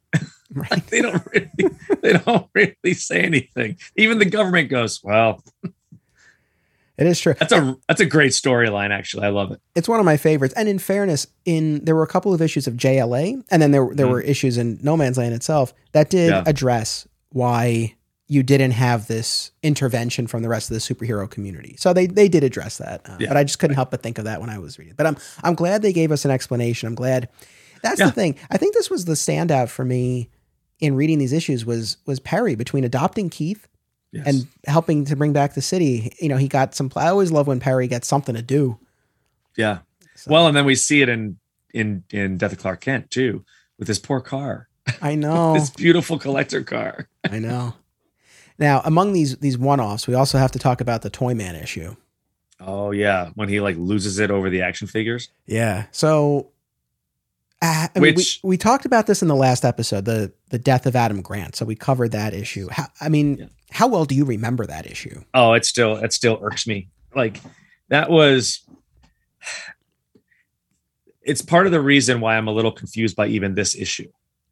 That Toyman, well, was always the kind of lighthearted, weird, whimsical, I don't know, like I equate him, he's like a C C list villain almost, but he kind of then just it gets dark really fast and he's kidnapping kids and then he and then he and then he kills Cat's son ultimately. And I I will never forget that issue where Superman's holding Adam's corpse and crying on the front cover. Like that's like what just happened? Like that was a dark turn for not just that character, but for I think DC Superman continuity in general. And now we come back to it. I I don't think they hit hit it hard enough in this issue. Like it's it is I think it's a year later, right? In yeah, in publishing time. Yeah. Yeah. So, yeah, I mean, the notes I have there, yeah, it's just not much. Um, Cat Grant just can't believe that he went nuts all over the fact that his toys didn't sell. Um, that was that was like she almost wished it was something else, like like he had something. There was another reason, but that's that's the reason why he went off the deep end. Yeah, I, I remain mixed on all of this, and I, again, we we talked about it a lot last time. Yeah, I Um, don't want to rehash, but I, yeah, but I guess I mean specifically in the context of this issue, I don't know. How do I put this? I appreciate the attempt to account for the switch, Mhm. right? We talked about this last time. Years later, Geoff Johns would just retcon the whole thing and reveal that these were all just creations of the original Toyman that that went awry. Which I'm not a huge fan of that fix, but No. that's whatever. Uh, so I appreciate the effort here to account for how how and why Toyman changed. Yeah. I guess. I mean, I don't know. Part of me is like, well, would any explanation really suffice or or make the Adam issue any more palatable? No.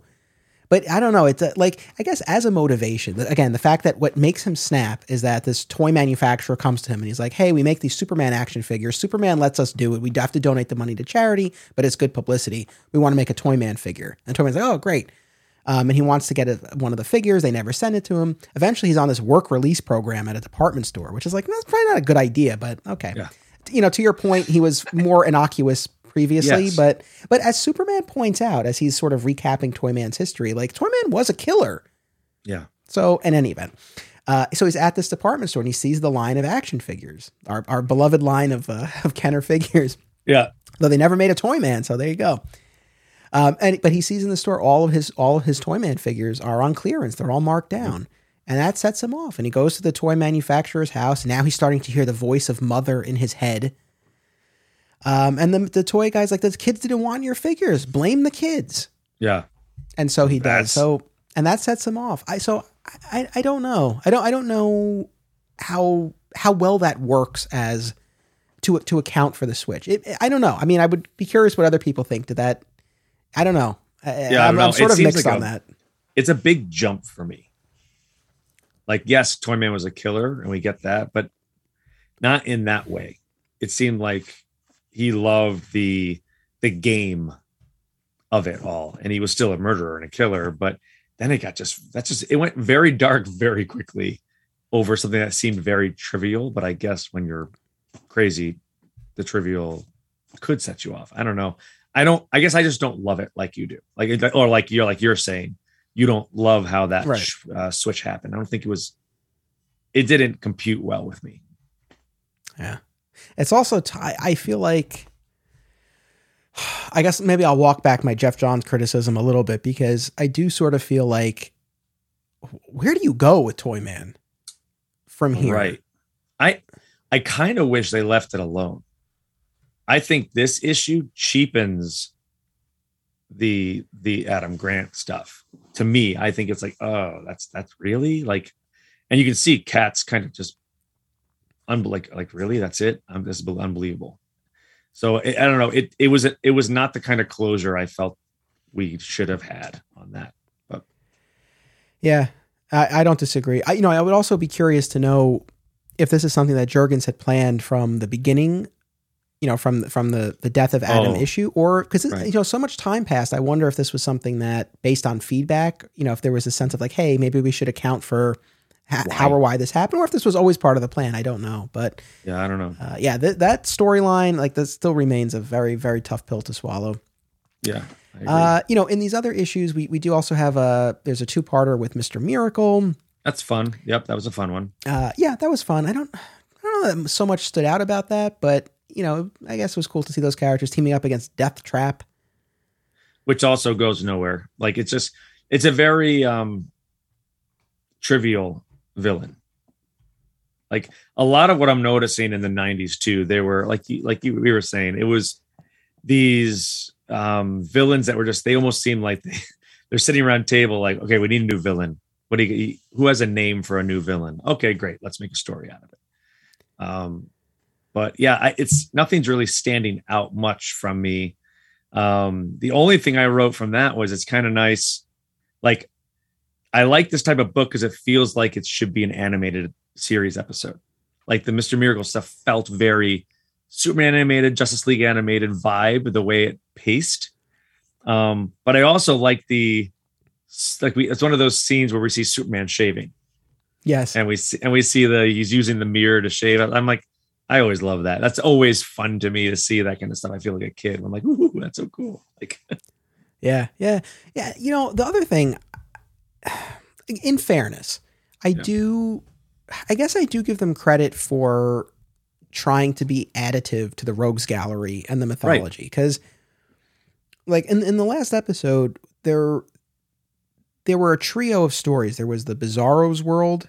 um, Mhm. arc, which I don't know if I even said this last time, but it's crazy to think that we had Bizarro in one of the issues of Man of Steel by Byrne.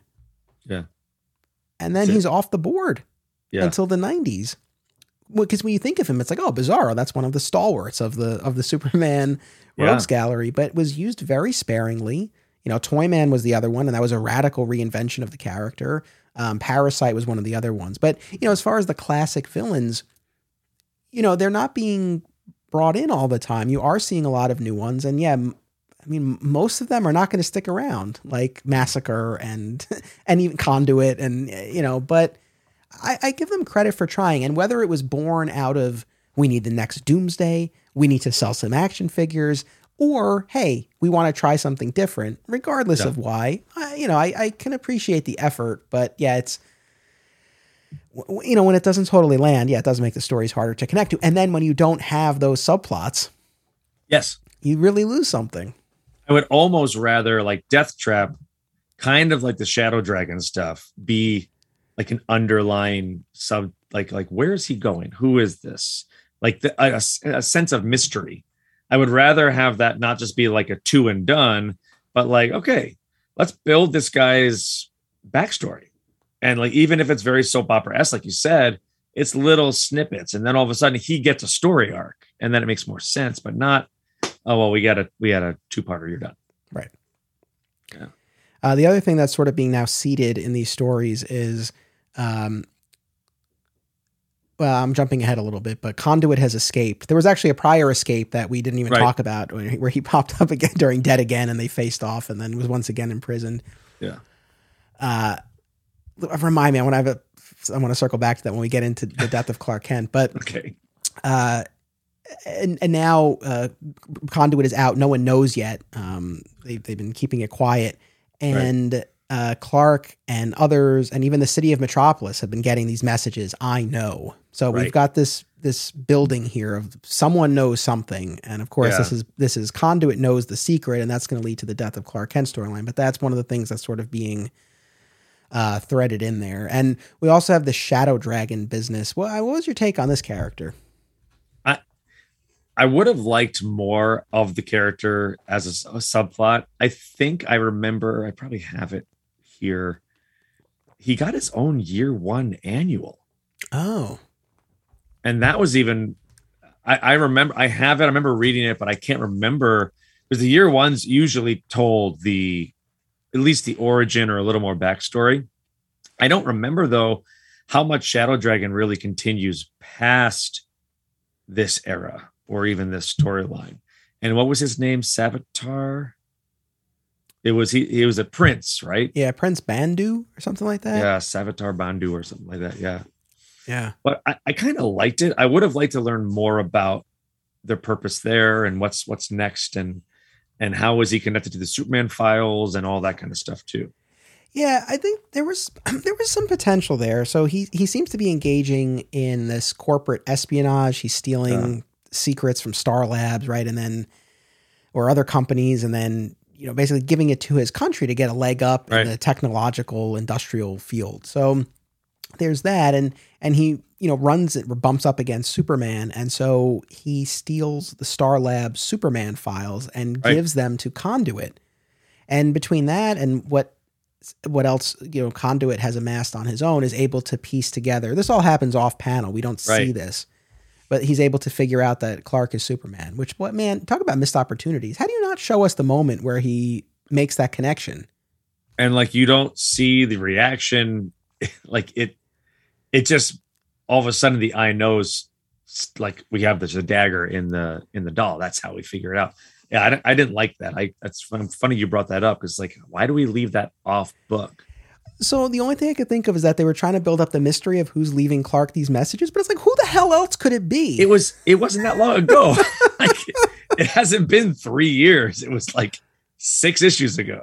H- however, I will say with with uh, Shadow Dragon, I do like his his code and his ultimate turn because in the end he does help Superman during the death of Clark Kent storyline. Like he doesn't go too far. He helps to the point where he feels his debt is paid, right? Because he didn't realize what Conduit was going to do right with with this information. Well, and what I really liked, which I wish they would have kind of, and maybe again in the year one, maybe they taught more about it. He is, we don't know much about his powers, but he's fat. Like Superman goes after him and he dodges. And even like Superman's like, whoa, like, how did he, I missed him? and that to me stood out. Like, I want to know more about how, who is this guy that can dodge Superman with a, with a move? Yeah, yeah. Uh, in one in these one offs, there's also an issue uh, of action where Superman goes up against uh, Guy Gardner, Right. and because Guy Gardner, this is the the point in his journey where he's Warrior. the Vuldarian DNA, DNA Yes. and uh, that alien side of him is taking over because there's this threat coming. Not necessarily a standout issue, but there there was something in this that we see a, few other instances that I liked.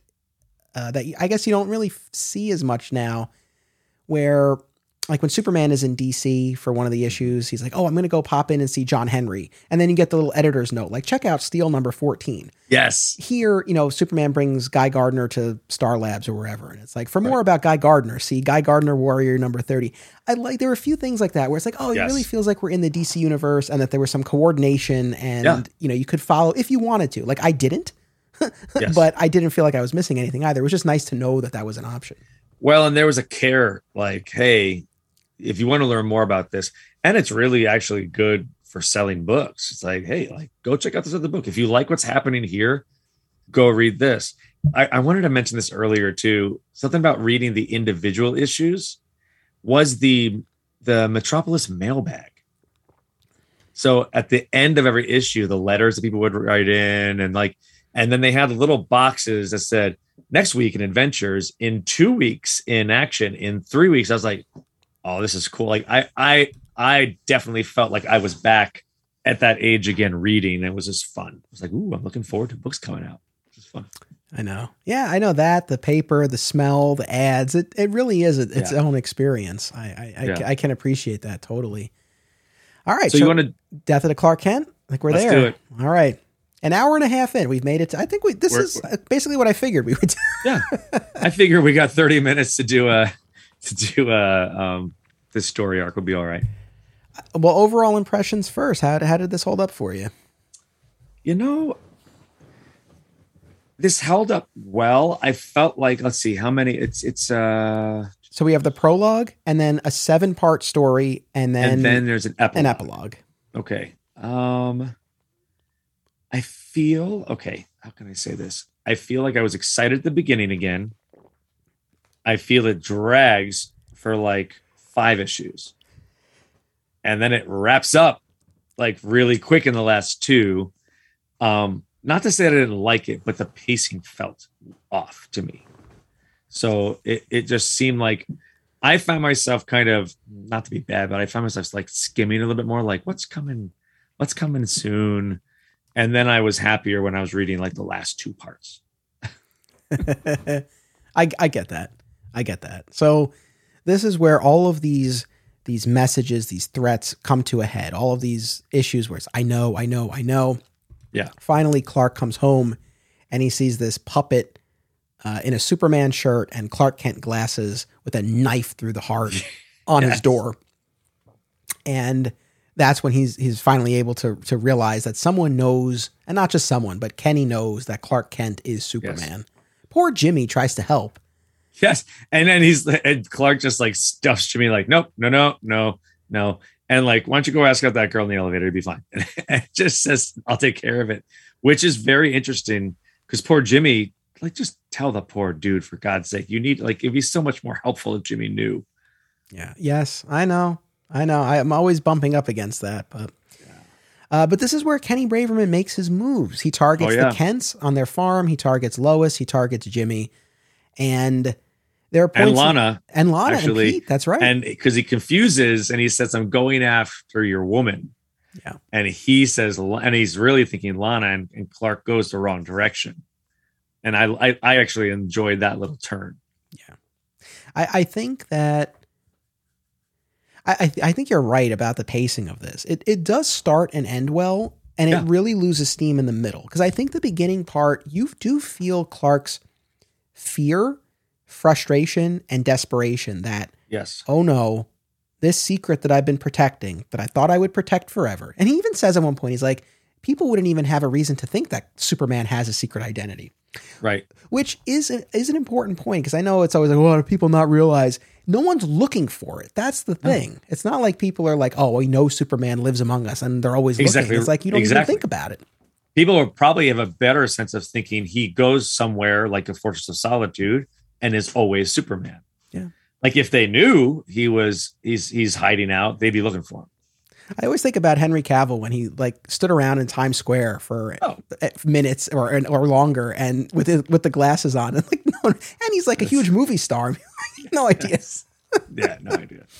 uh, yeah, but so I think the beginning part of it, where you, where everything's falling apart, mm-hmm. right? Where uh, you know, oh, and even before that, in the prologue, his uh, Clark's uh, book editor is is targeted. There's a bomb. Oh yeah, and then yeah, there's yeah. the bomb in Perry's car as well. You mentioned before, Yes. like where Clark, where Superman has to has to sacrifice the car, uh, but is able to save Perry and Keith. So Yeah. you know, Kenny is going after the people in Clark's life. He sends this bottle of champagne that's actually a bomb to Lana and Pete. And like Yep. you said, Clark is able to realize, oh, by woman I love, he means Lana and save them. Uh, Ma and Pa on the farm. I mean, the farm is destroyed, but Clark is able to get them out in time, and then they go on the run. Lois is seemingly caught in an explosion with Dan Turpin, who's protected by the kryptonite battle suit. I love that part so uh, yeah, much. that was cool. But Lois seemingly perishes. I don't. Yeah, They played fast and loose. I felt with how she survived. She like slid down a, a beam or something. It's like, yeah, all right. okay. but I mean, we all know that. I mean, I've always wondered when are they going to get to the point where they off Lois for real? Like I, that's yeah, I've always wondered. We're getting we're getting close to that point, or maybe she's untouchable. Maybe that is we're not gonna we we can off Ma or Pa Kent, but I guess we can't really get rid of Lois, or that because that then we go down the injustice road. that's true. Although I feel like with any of any of these stories, I feel like it's only a matter of time, and Right. it, I, it wouldn't be permanent because nothing Well, ever right. is. and that's my question is how will will anybody ever permanently die that's that's the biggest thing i always wonder probably not Probably not. no i would be really interested in actually like starting to see lois age and we're seeing it we're seeing clark age in the current books right now which there's a lot going on there coming up which is cool Yeah, Yeah, that would be interesting to explore. I mean, I remember there was a whole episode in the final season of Lois and Clark: The New Adventures of Superman, Yes. where they had this conversation, and there was the villain who could steal people's youth and everything. But it, the the the dramatic tension in that episode was this fact that Lois is going to age and die, and Clark will not. Yeah.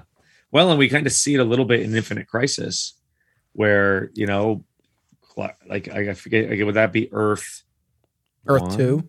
Earth two, Clark. Yeah, Earth two, and he has the gray, and that was ultimately the issue that Lois was going to die unless he took her out of time, unless he saved her that way. Yeah. But it's it's just cool. Um, but yeah, so Lois avoids death. Dan Turpin's in the suit. Metallo is the one that's back in the book, which I didn't love this version of Metallo. Did you enjoy that? Not particularly. I'm not the biggest Metallo fan in the world, No. but like what was interesting to me, I, I had totally forgotten he was in this, but like I look at Kenny Braverman, and to me, Kenny like Conduit is the better version of Metallo because he has the I agree. kryptonite, but he also has the personal animosity there and the history. Right. So I feel like so I don't even know we really need Metallo, but uh, No. but yeah, he popped up. Yep. And then who else we had? Well, I don't know. I made a few notes about this. Like Clark's a lumberjack. like there's the scene later. Like he's he's going by an alias now. Was it Wayne Jordan or something like that? And I don't. That's when I was like, okay, we this needs to move. This needs to this needs to go towards the end now. Yeah, there there's some stuff did not come together here the way it needed to. Um, Right. I think just like Dead Again, it's a good hook. Mhm. Someone knows the secret and they're using this information and they're targeting people close to Clark. And he's afraid and he doesn't know what to do. And so I think that's a good jumping off point. And the beginning issues are pretty electric where he's, you know, racing back and forth and Yeah. again saving mom and pa but losing the farm, you know, seemingly watch, you know, seeing Lois get blown up. Uh, and you know, earlier on, I think it's in Superman 100. He has this heart to heart with Lois on the roof, and he really, you know, Jurgens gives this this like two page scene where Superman articulates and encapsulates this whole version of the Clark Superman dynamic, where he explicitly says, like, I'm Clark first and Superman second. He's like, I don't get excited to fly to the moon. And I don't care about getting along well with the JLA. I care about winning a journalism award or writing the next great American novel because that's not something that I use my powers for. Right. Um, which you know was great. Like I enjoyed. You know, I, I, I that's the version of the character I, I you know subscribe to. So I, I, I that was cool. Um, but yeah, I don't know. It, it, so from there we get into this extended interlude where he and Ma and Pa are on the run, living under the, the this assumed uh, these assumed identities, and like you said, he's working as a lumberjack. He thinks Lois is dead still. I don't. You do get before he realizes that the Kents are alive because there is a period where he thinks they're dead too. Like he's Correct. really lost. And he strips off his costume. He burns Oh, just yeah. naked. Screams. yeah. screams. That's what gets the Kent's attention. They're like, we heard a scream, Clark. um, but you, so there's at least that moment of grief, and I understand the relief at seeing his parents alive, but I do not like it. I, I honestly kind of forgot until they they articulated it. It's like, oh, he thinks Lois is dead because he's not acting like it. Well, and that's what threw me a lot too. It's like I I would have thought he would be more torn up still and lost because Lois is dead, but he's seemingly going on and trying to just, I don't know, figure things out. But he's not doesn't seem too messed up, which that that just confused me. Um, okay, do you in current Superman right now, Action Comics and Superman. So like when Bendis was doing stuff, those were two very different books and separate storylines. As I was reading this, I was wondering like would Death of Clark Kent worked better if it was only in the Superman books and the other issues were like subplot issues? Because I just wonder like I just feel like it was stretched out too much and they didn't do a good job across all the writers making sure that everybody had a real understanding what where the where the role of the arc was going that's what that's what i got a sense of I think that's valid, man. I, I can't, you know, I, I can't really dispute that. I, I think I'm trying to think when it really lost me. I think the I like that Clark and and Jonathan and Martha had this adventure together, right but yeah, the idea that Clark quote unquote gives up and even goes so far as to get a job. You know, he's yes it was weird you know, he's, he's a lumberjack and he's chopping down trees and he's, you know, he's like, oh, it would have been great if it landed by the road and he kicks it. He's like, oh, well, I made it land by the road. It's like, you have Oh. bigger problems right now. Yeah. so, yeah and that's it was this is going to sound terrible it was dragging on like a cw show like like this story could have been told in eight episodes but now we have 22 we don't know what to do let's spread it out a little bit that's that's how it came but the last i i loved part seven like the fake smallville um like kenny kenny's rebuilt all of smallville in that like pipeline area um oh, yeah. So we didn't mention this, but Kenny has created this pipeline network a la the Yeah. CIA. So it's this massive network of operatives and, and, and Yeah. intelligence gatherers. And, and they, so he's not this solo operator. He has this Right. network. And that's, of course, what amps up all the stakes because yes. you know, like when Lois, you know, Lois, even though she survives, like she stays underground. She stays quote unquote dead because she's walking Right. through the streets of Metropolis and the operatives are looking for her. So, um, so he, yeah, he has this whole network and all these resources. And, uh, like you said, he, he just creates this replica of Smallville. And this is where he and Clark have their final showdown. Shirts Right. versus skins, apparently. Clark strips off his, uh, Yep. Superman tears shirt. off, tears it off, hairy chest and all. And then we got a thousand Mr. Braverman clones cheering in the stands, which was also kind of kind of odd and scary at the same time. Yeah. All right. I I wanted to say this about Mr. Braverman because I agree with you. I think this is a lesson in bad parenting, and and Yeah. you see in all of these flashbacks, and even in the present, that you know the father was always putting Kenny down and Oh, yeah. always berating him and undermining him for not beating Clark. Uh, so I think that aspect of the story is important, but it's like this guy is way too into Clark Yeah, right. because he's always like, like he never in the past and present he never misses an opportunity to be like oh well that Clark, at least the Clark is okay like yeah. Clark Kent He's a never great boy. this Clark's the What a- best Fine boy he is. It's like that's weird. it's like I don't know if like another dad were always talking about my kid like that all the time he'd be like hey Like like worry about your own kid and like back off and go It's yeah, and go drive an go drive an ice cream truck in somebody else's neighborhood. it's we it's so weird yes, it's very weird. It's just it's like and especially I guess in in the 90s tone it's it comes off as just like oh like that's not he's he's not being a cool dad now it comes off as that's creepy. Like that's some real creepy. I think we've all watched enough Dateline NBC episodes to know that, that that's creepy as all get out. And I don't know if this is an instance where, because again, we have four writers and four titles, and they're all Yes. hitting the same beats or the same notes that Yeah. it, you know, it sort of builds. But when you look at the cumulative, like it would be fun to do a, a quote unquote supercut of this. Like, all Yes. the instances where Kenny Braverman's dad is talking about how great Clark is. It's just, it gets, Yeah. it, it's, it's a bit much at, at, at a minimum, but uh, Yeah. yeah. it just has this weird, weird vibe to it. It's like you're way too into Clark.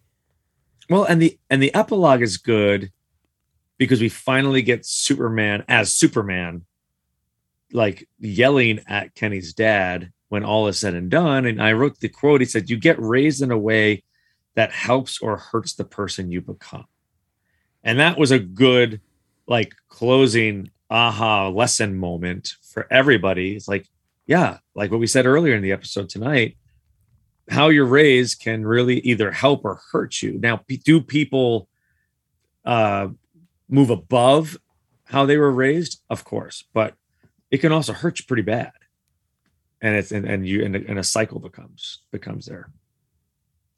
Yeah, no, I liked I liked that Mr. Braverman got some comeuppance, you know, from from Superman. Um, yeah, it still feels like more more could have been done there. You know, I was, it was I was alluding to this before, and I'll bring it up here because you know in the final confrontation, uh, again shirts versus skins. Uh, Superman realizes that a lot of these these robots Yeah. uh, in the fake metropolis that they're they're not automatons that they're plugged into a power supply underneath and so he grabs a couple of the cables and like shoves them into kenny Yeah. and kenny just fries he's like he takes the power he makes you know he, he seems like he can take it but he Yeah. can't he overloads and he's like Melts. yeah I mean, he's like burnt to a crisp Yes. and this is what bugged me throughout all of these conduit appearances because he's got kryptonite radiation emanating from him, these kryptonite Yeah. blasts. And then, you know, it's a little unclear. You know, Superman mentions at one point that the cables are part of him and they, they he does feel pain when they're when they're broken. Right. Um, again, I, it's a little bit unclear exactly what the CIA did to him. We know he underwent some procedure, but in any event, he's got these cables, he's got the gauntlets, he's got the kryptonite blast. He seems like he would be a pretty formidable opponent, and that's clearly how he's built up here. Yet, you think about Superman beats him three times. Mhm. And the first time he just like crushes the gauntlets, if I'm not if Yeah, I'm not and- misremembering. And I'm remembering going, but if if he's got kryptonite, like why is Superman seemingly not that affected by it?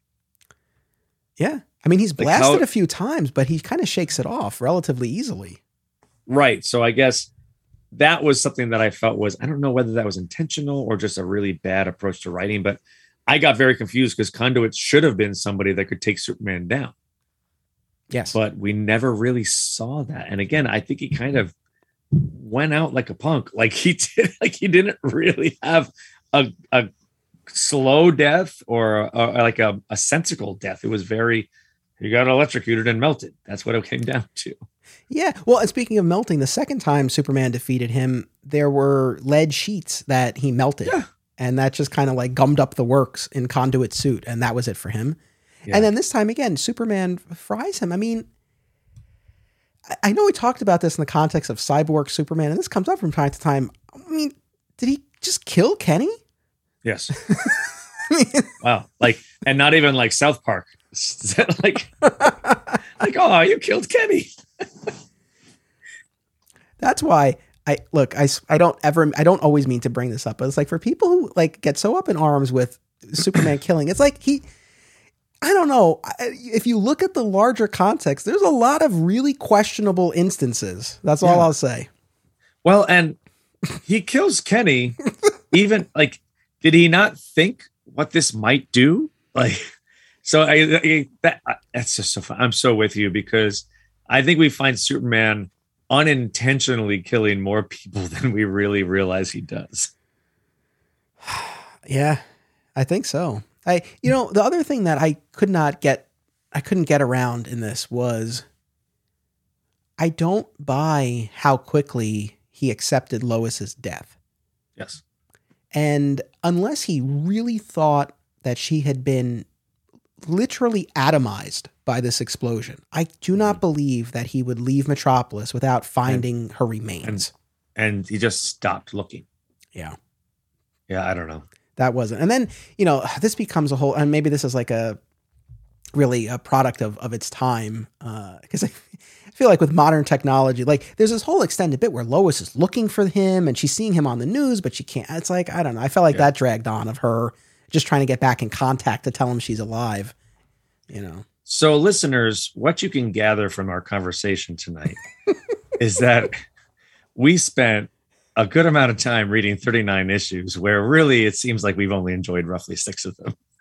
I know it's well, listen, because I, I am realizing this. I, am like we've mostly just been bagging on this stuff, and because it really kind of sucks. it does. Like, and I hated saying that out loud, but I was like, I was excited. I was like, yes, Death of Clark Kent. I'm happy to do this, and now I was like, oh, oh man.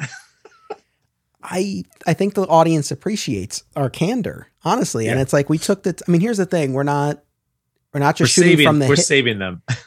yeah, well, that's the well, yeah, and it's like we're not shooting from the hip. I mean, we spent a lot of time reading them and a lot of time talking about them. And audience, thank you for taking the time to listen to us talk about them. And yeah, as always, you know, I go in hoping to enjoy it, and a lot of fond memories from my youth, and th- that right. aspect of it is there. Like I remember going to the shop and getting these issues, and you know that came back to me, and that was nice. But I guess last year reading the beginning part of the triangle era and the years leading up to it was a very mm-hmm. pleasant surprise of like wow they were really building out this world of yes. superman comics and there was some really good stuff there it was a pleasant surprise coming into this you know the 90s in general and 90s superman doesn't get the best you know the, it doesn't have the best record or the you know the best reputation and so I was going in kind of knowing that there's this baggage attached to it and this perception of it, but it's like, okay, right. maybe it'll be better than I'm thinking.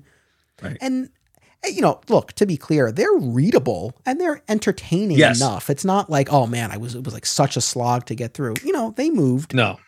And that's what I was trying to say earlier too. Like there it, it, it reminded me of other times. Certain issues brought me back to certain eras. Um cameos were fun. But again, I don't it's nothing that stands out as very cohesive. It doesn't it doesn't grab you. It's not consistently moving in an arc that you see like ups and downs. There's actually more like as we're talking you shouldn't have more questions than answers. And that's that's to me this telling of a, a, an arc that we probably don't like very much when you're like but what about but what about but what about? Like that's not great. Yeah. Yeah. So sorry everybody No, it, it you know it it is what it is. I, I, I mean, look, I won't lie. I'm I'm disappointed. I wanted yeah. to enjoy these more. Um, same with the batch that we read for last time, and I don't, you know. I still two more. We have m- more episodes coming, but two episodes that are specifically comic centric. Two more big reading assignments, and yes, you know, I, I think we're sort of going to be in this territory, and uh, that and that's okay. There, you know, there's still value to be had, but yeah, it it I think I think you're right. There is that lack of cohesion. Um, you know, one of our patrons, Brian, um, he said his comment. He said so many story arcs because I said I'm covering this era. He said so many story arcs. The beginning of writing for the trade event crossover arcs, the treadmill the industry has been on ever since. And yeah, even though very little of this got collected, but yeah, I mean, I think coming out of the death and reign, I, I think you do see. Yeah, it's I think this is what has always been said about this era, but I guess I was hoping like, no, like, you know, maybe that was kind of an unfair characterization. but reading the stories, it's like, no, I think that kind of mm-hmm. is like chasing, yeah. you know, what they had achieved earlier, but not not getting there. Well, it's like you see this too. You like if there's a movie series that has seven movies, the first one or second one, you're like, ah, oh, yes. And then it's okay. They're they're just trying to find that magic and back in the bottle again and they just they just can't recreate it i guess the last thing i'll say i think with the death of clark kent there was there was some missing ingredient i think part of it the stories go out of their way i mm-hmm. felt to make it clear to us that conduit has not told anyone it's like issue after issue where the minions yeah. are like, "Oh, why do they want this this old couple in Kansas?" Like it, it's very clear. And then Shadow Dragon, when he does Superman is solid, he erases all the Yes. references to Superman Mhm. in pipeline. But then through the magic of the internet, this gets extended, and it's like every re- digital reference to Superman anywhere is is erased. So I was like, all right. Yeah. Um, so they really go out of their way, and I and I, I get that, you know, because then I guess Superman can have peace of mind, like okay, I can resume my life, and you know, Right. he has some debate about whether or not he even wants to go back to being Clark, and you know, Lois puts him through this test where she's like, go get a cup of coffee as Superman, and he sees the way everyone reacts to him.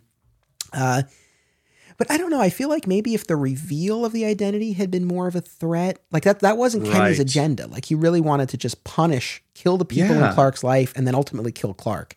When he's in the pipeline, he's going through, and even like even that clearly female general, who we have no idea what happens to her. By the way, he he knocks out everybody in the room. We know we never know who that person is and what happened to her.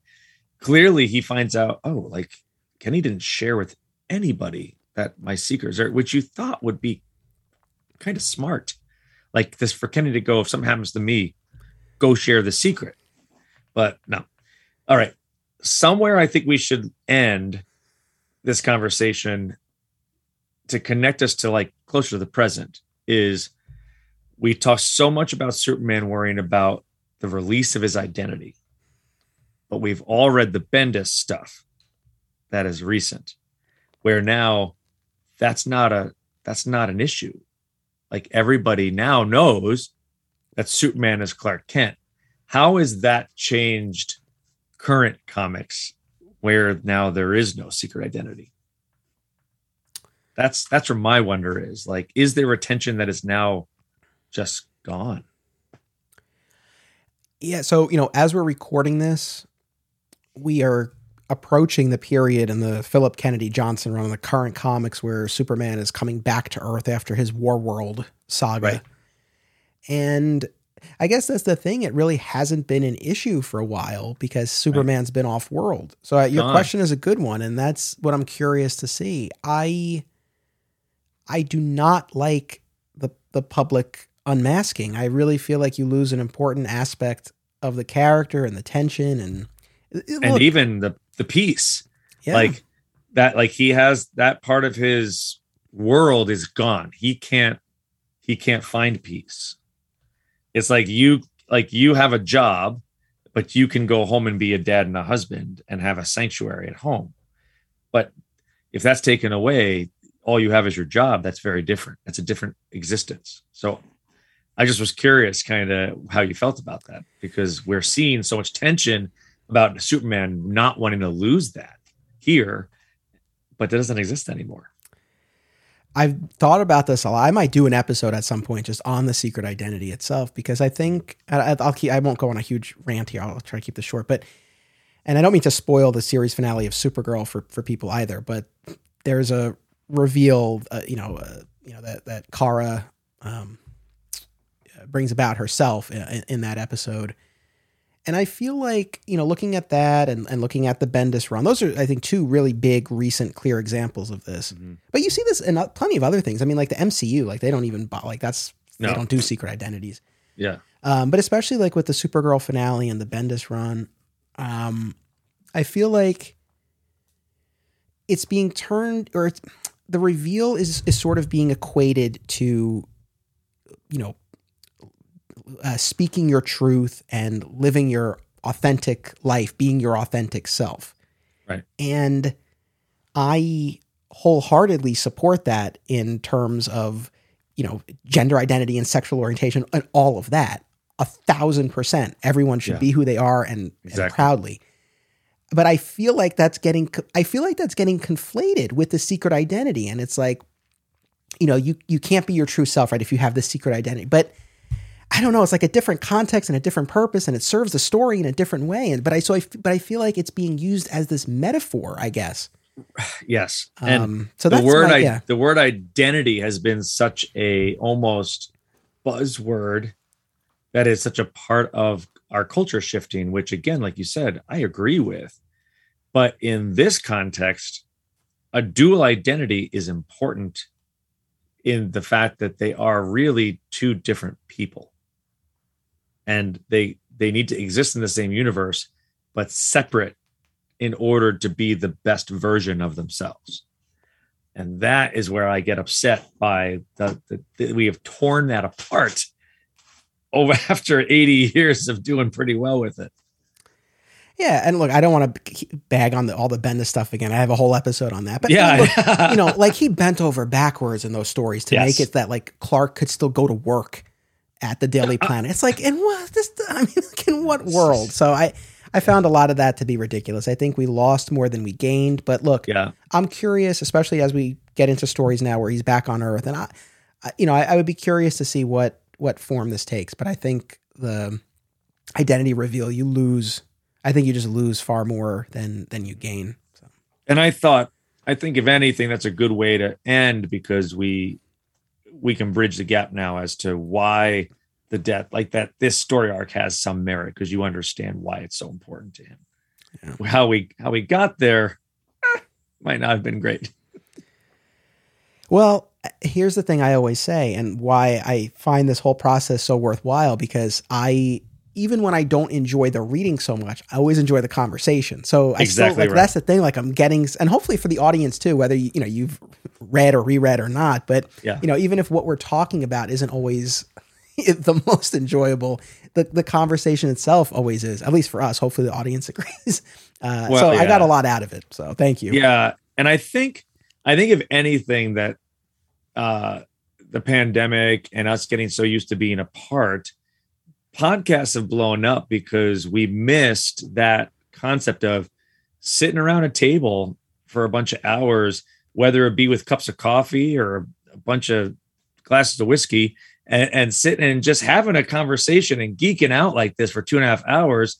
You know, as as our spouses slowly walk away from the table and leave us talking about it, um, now we've got a forum that we can have a good conversation. And even if it's just you and me talking, somebody else can listen to the entire thing or fast forward and go, oh, they're still talking about this. Oh, that's neat. I mean, I, I hope I hope everybody can enjoy something, but I always enjoy the fact that you and I get together and and have that sit around the table talk. So it's fun. Yeah, I, I love doing this and I, I love having you on. So thank you as always for taking part. I look forward to the next time we'll do this. And in fact, it, people will be hearing you again not too long from now. So make sure you stay Ooh. tuned, especially as we approach a very important November date, a certain milestone uh, for the Man of Steel. You might be hearing Bernie on the show again around then, so make sure you stay tuned for that. And of course, we will be back next week with part four of our seven part Death to Wedding event. And as I said earlier, uh, we'll be talking about the death and return of Superman video game. I'll be joined by Jeremy Frutkin, who's been on the show a bunch of times. Nice. And like I said, I recorded it already. It's a lot of fun. Even if you're not a video game person, we made it it works for everyone. Trust me. So even if you're not a video game person, make sure you tune in. It's a lot of fun. And for those of you who do know the game, I mean, we really got into it um, and we played it we all the way through. So we really had a pretty thorough conversation about it. I love I love that you can pawn off research for a podcast to to, to spending three hours playing a video game. that's the thing. I mean, look, I know people play video games for recreation, and that's awesome. Yeah. But it's like that. That's always, we don't. Yeah. But yeah, that's the thing. It's like I can justify it because it's like, well, it's material for the show. Yeah. so again, that will be next week. Make sure you tune in. And until then, as always, remember, it's about what you do. It's about action. Support the show and receive exclusive additional content, including my DC movie rewatch podcast at patreon.com slash Anthony Desiato. Thank you to all patrons for enabling me to produce this show. Also, be sure to explore the other shows within the Flat Squirrel Podcast Network, which is home to Digging for Kryptonite, another exciting episode in the adventures of Superman, Summoning the Zords, and My Comic Shop History, all hosted by yours truly. Subscribe for free wherever you get your podcasts. Visit flatsquirrelproductions.com for more. Thank you all.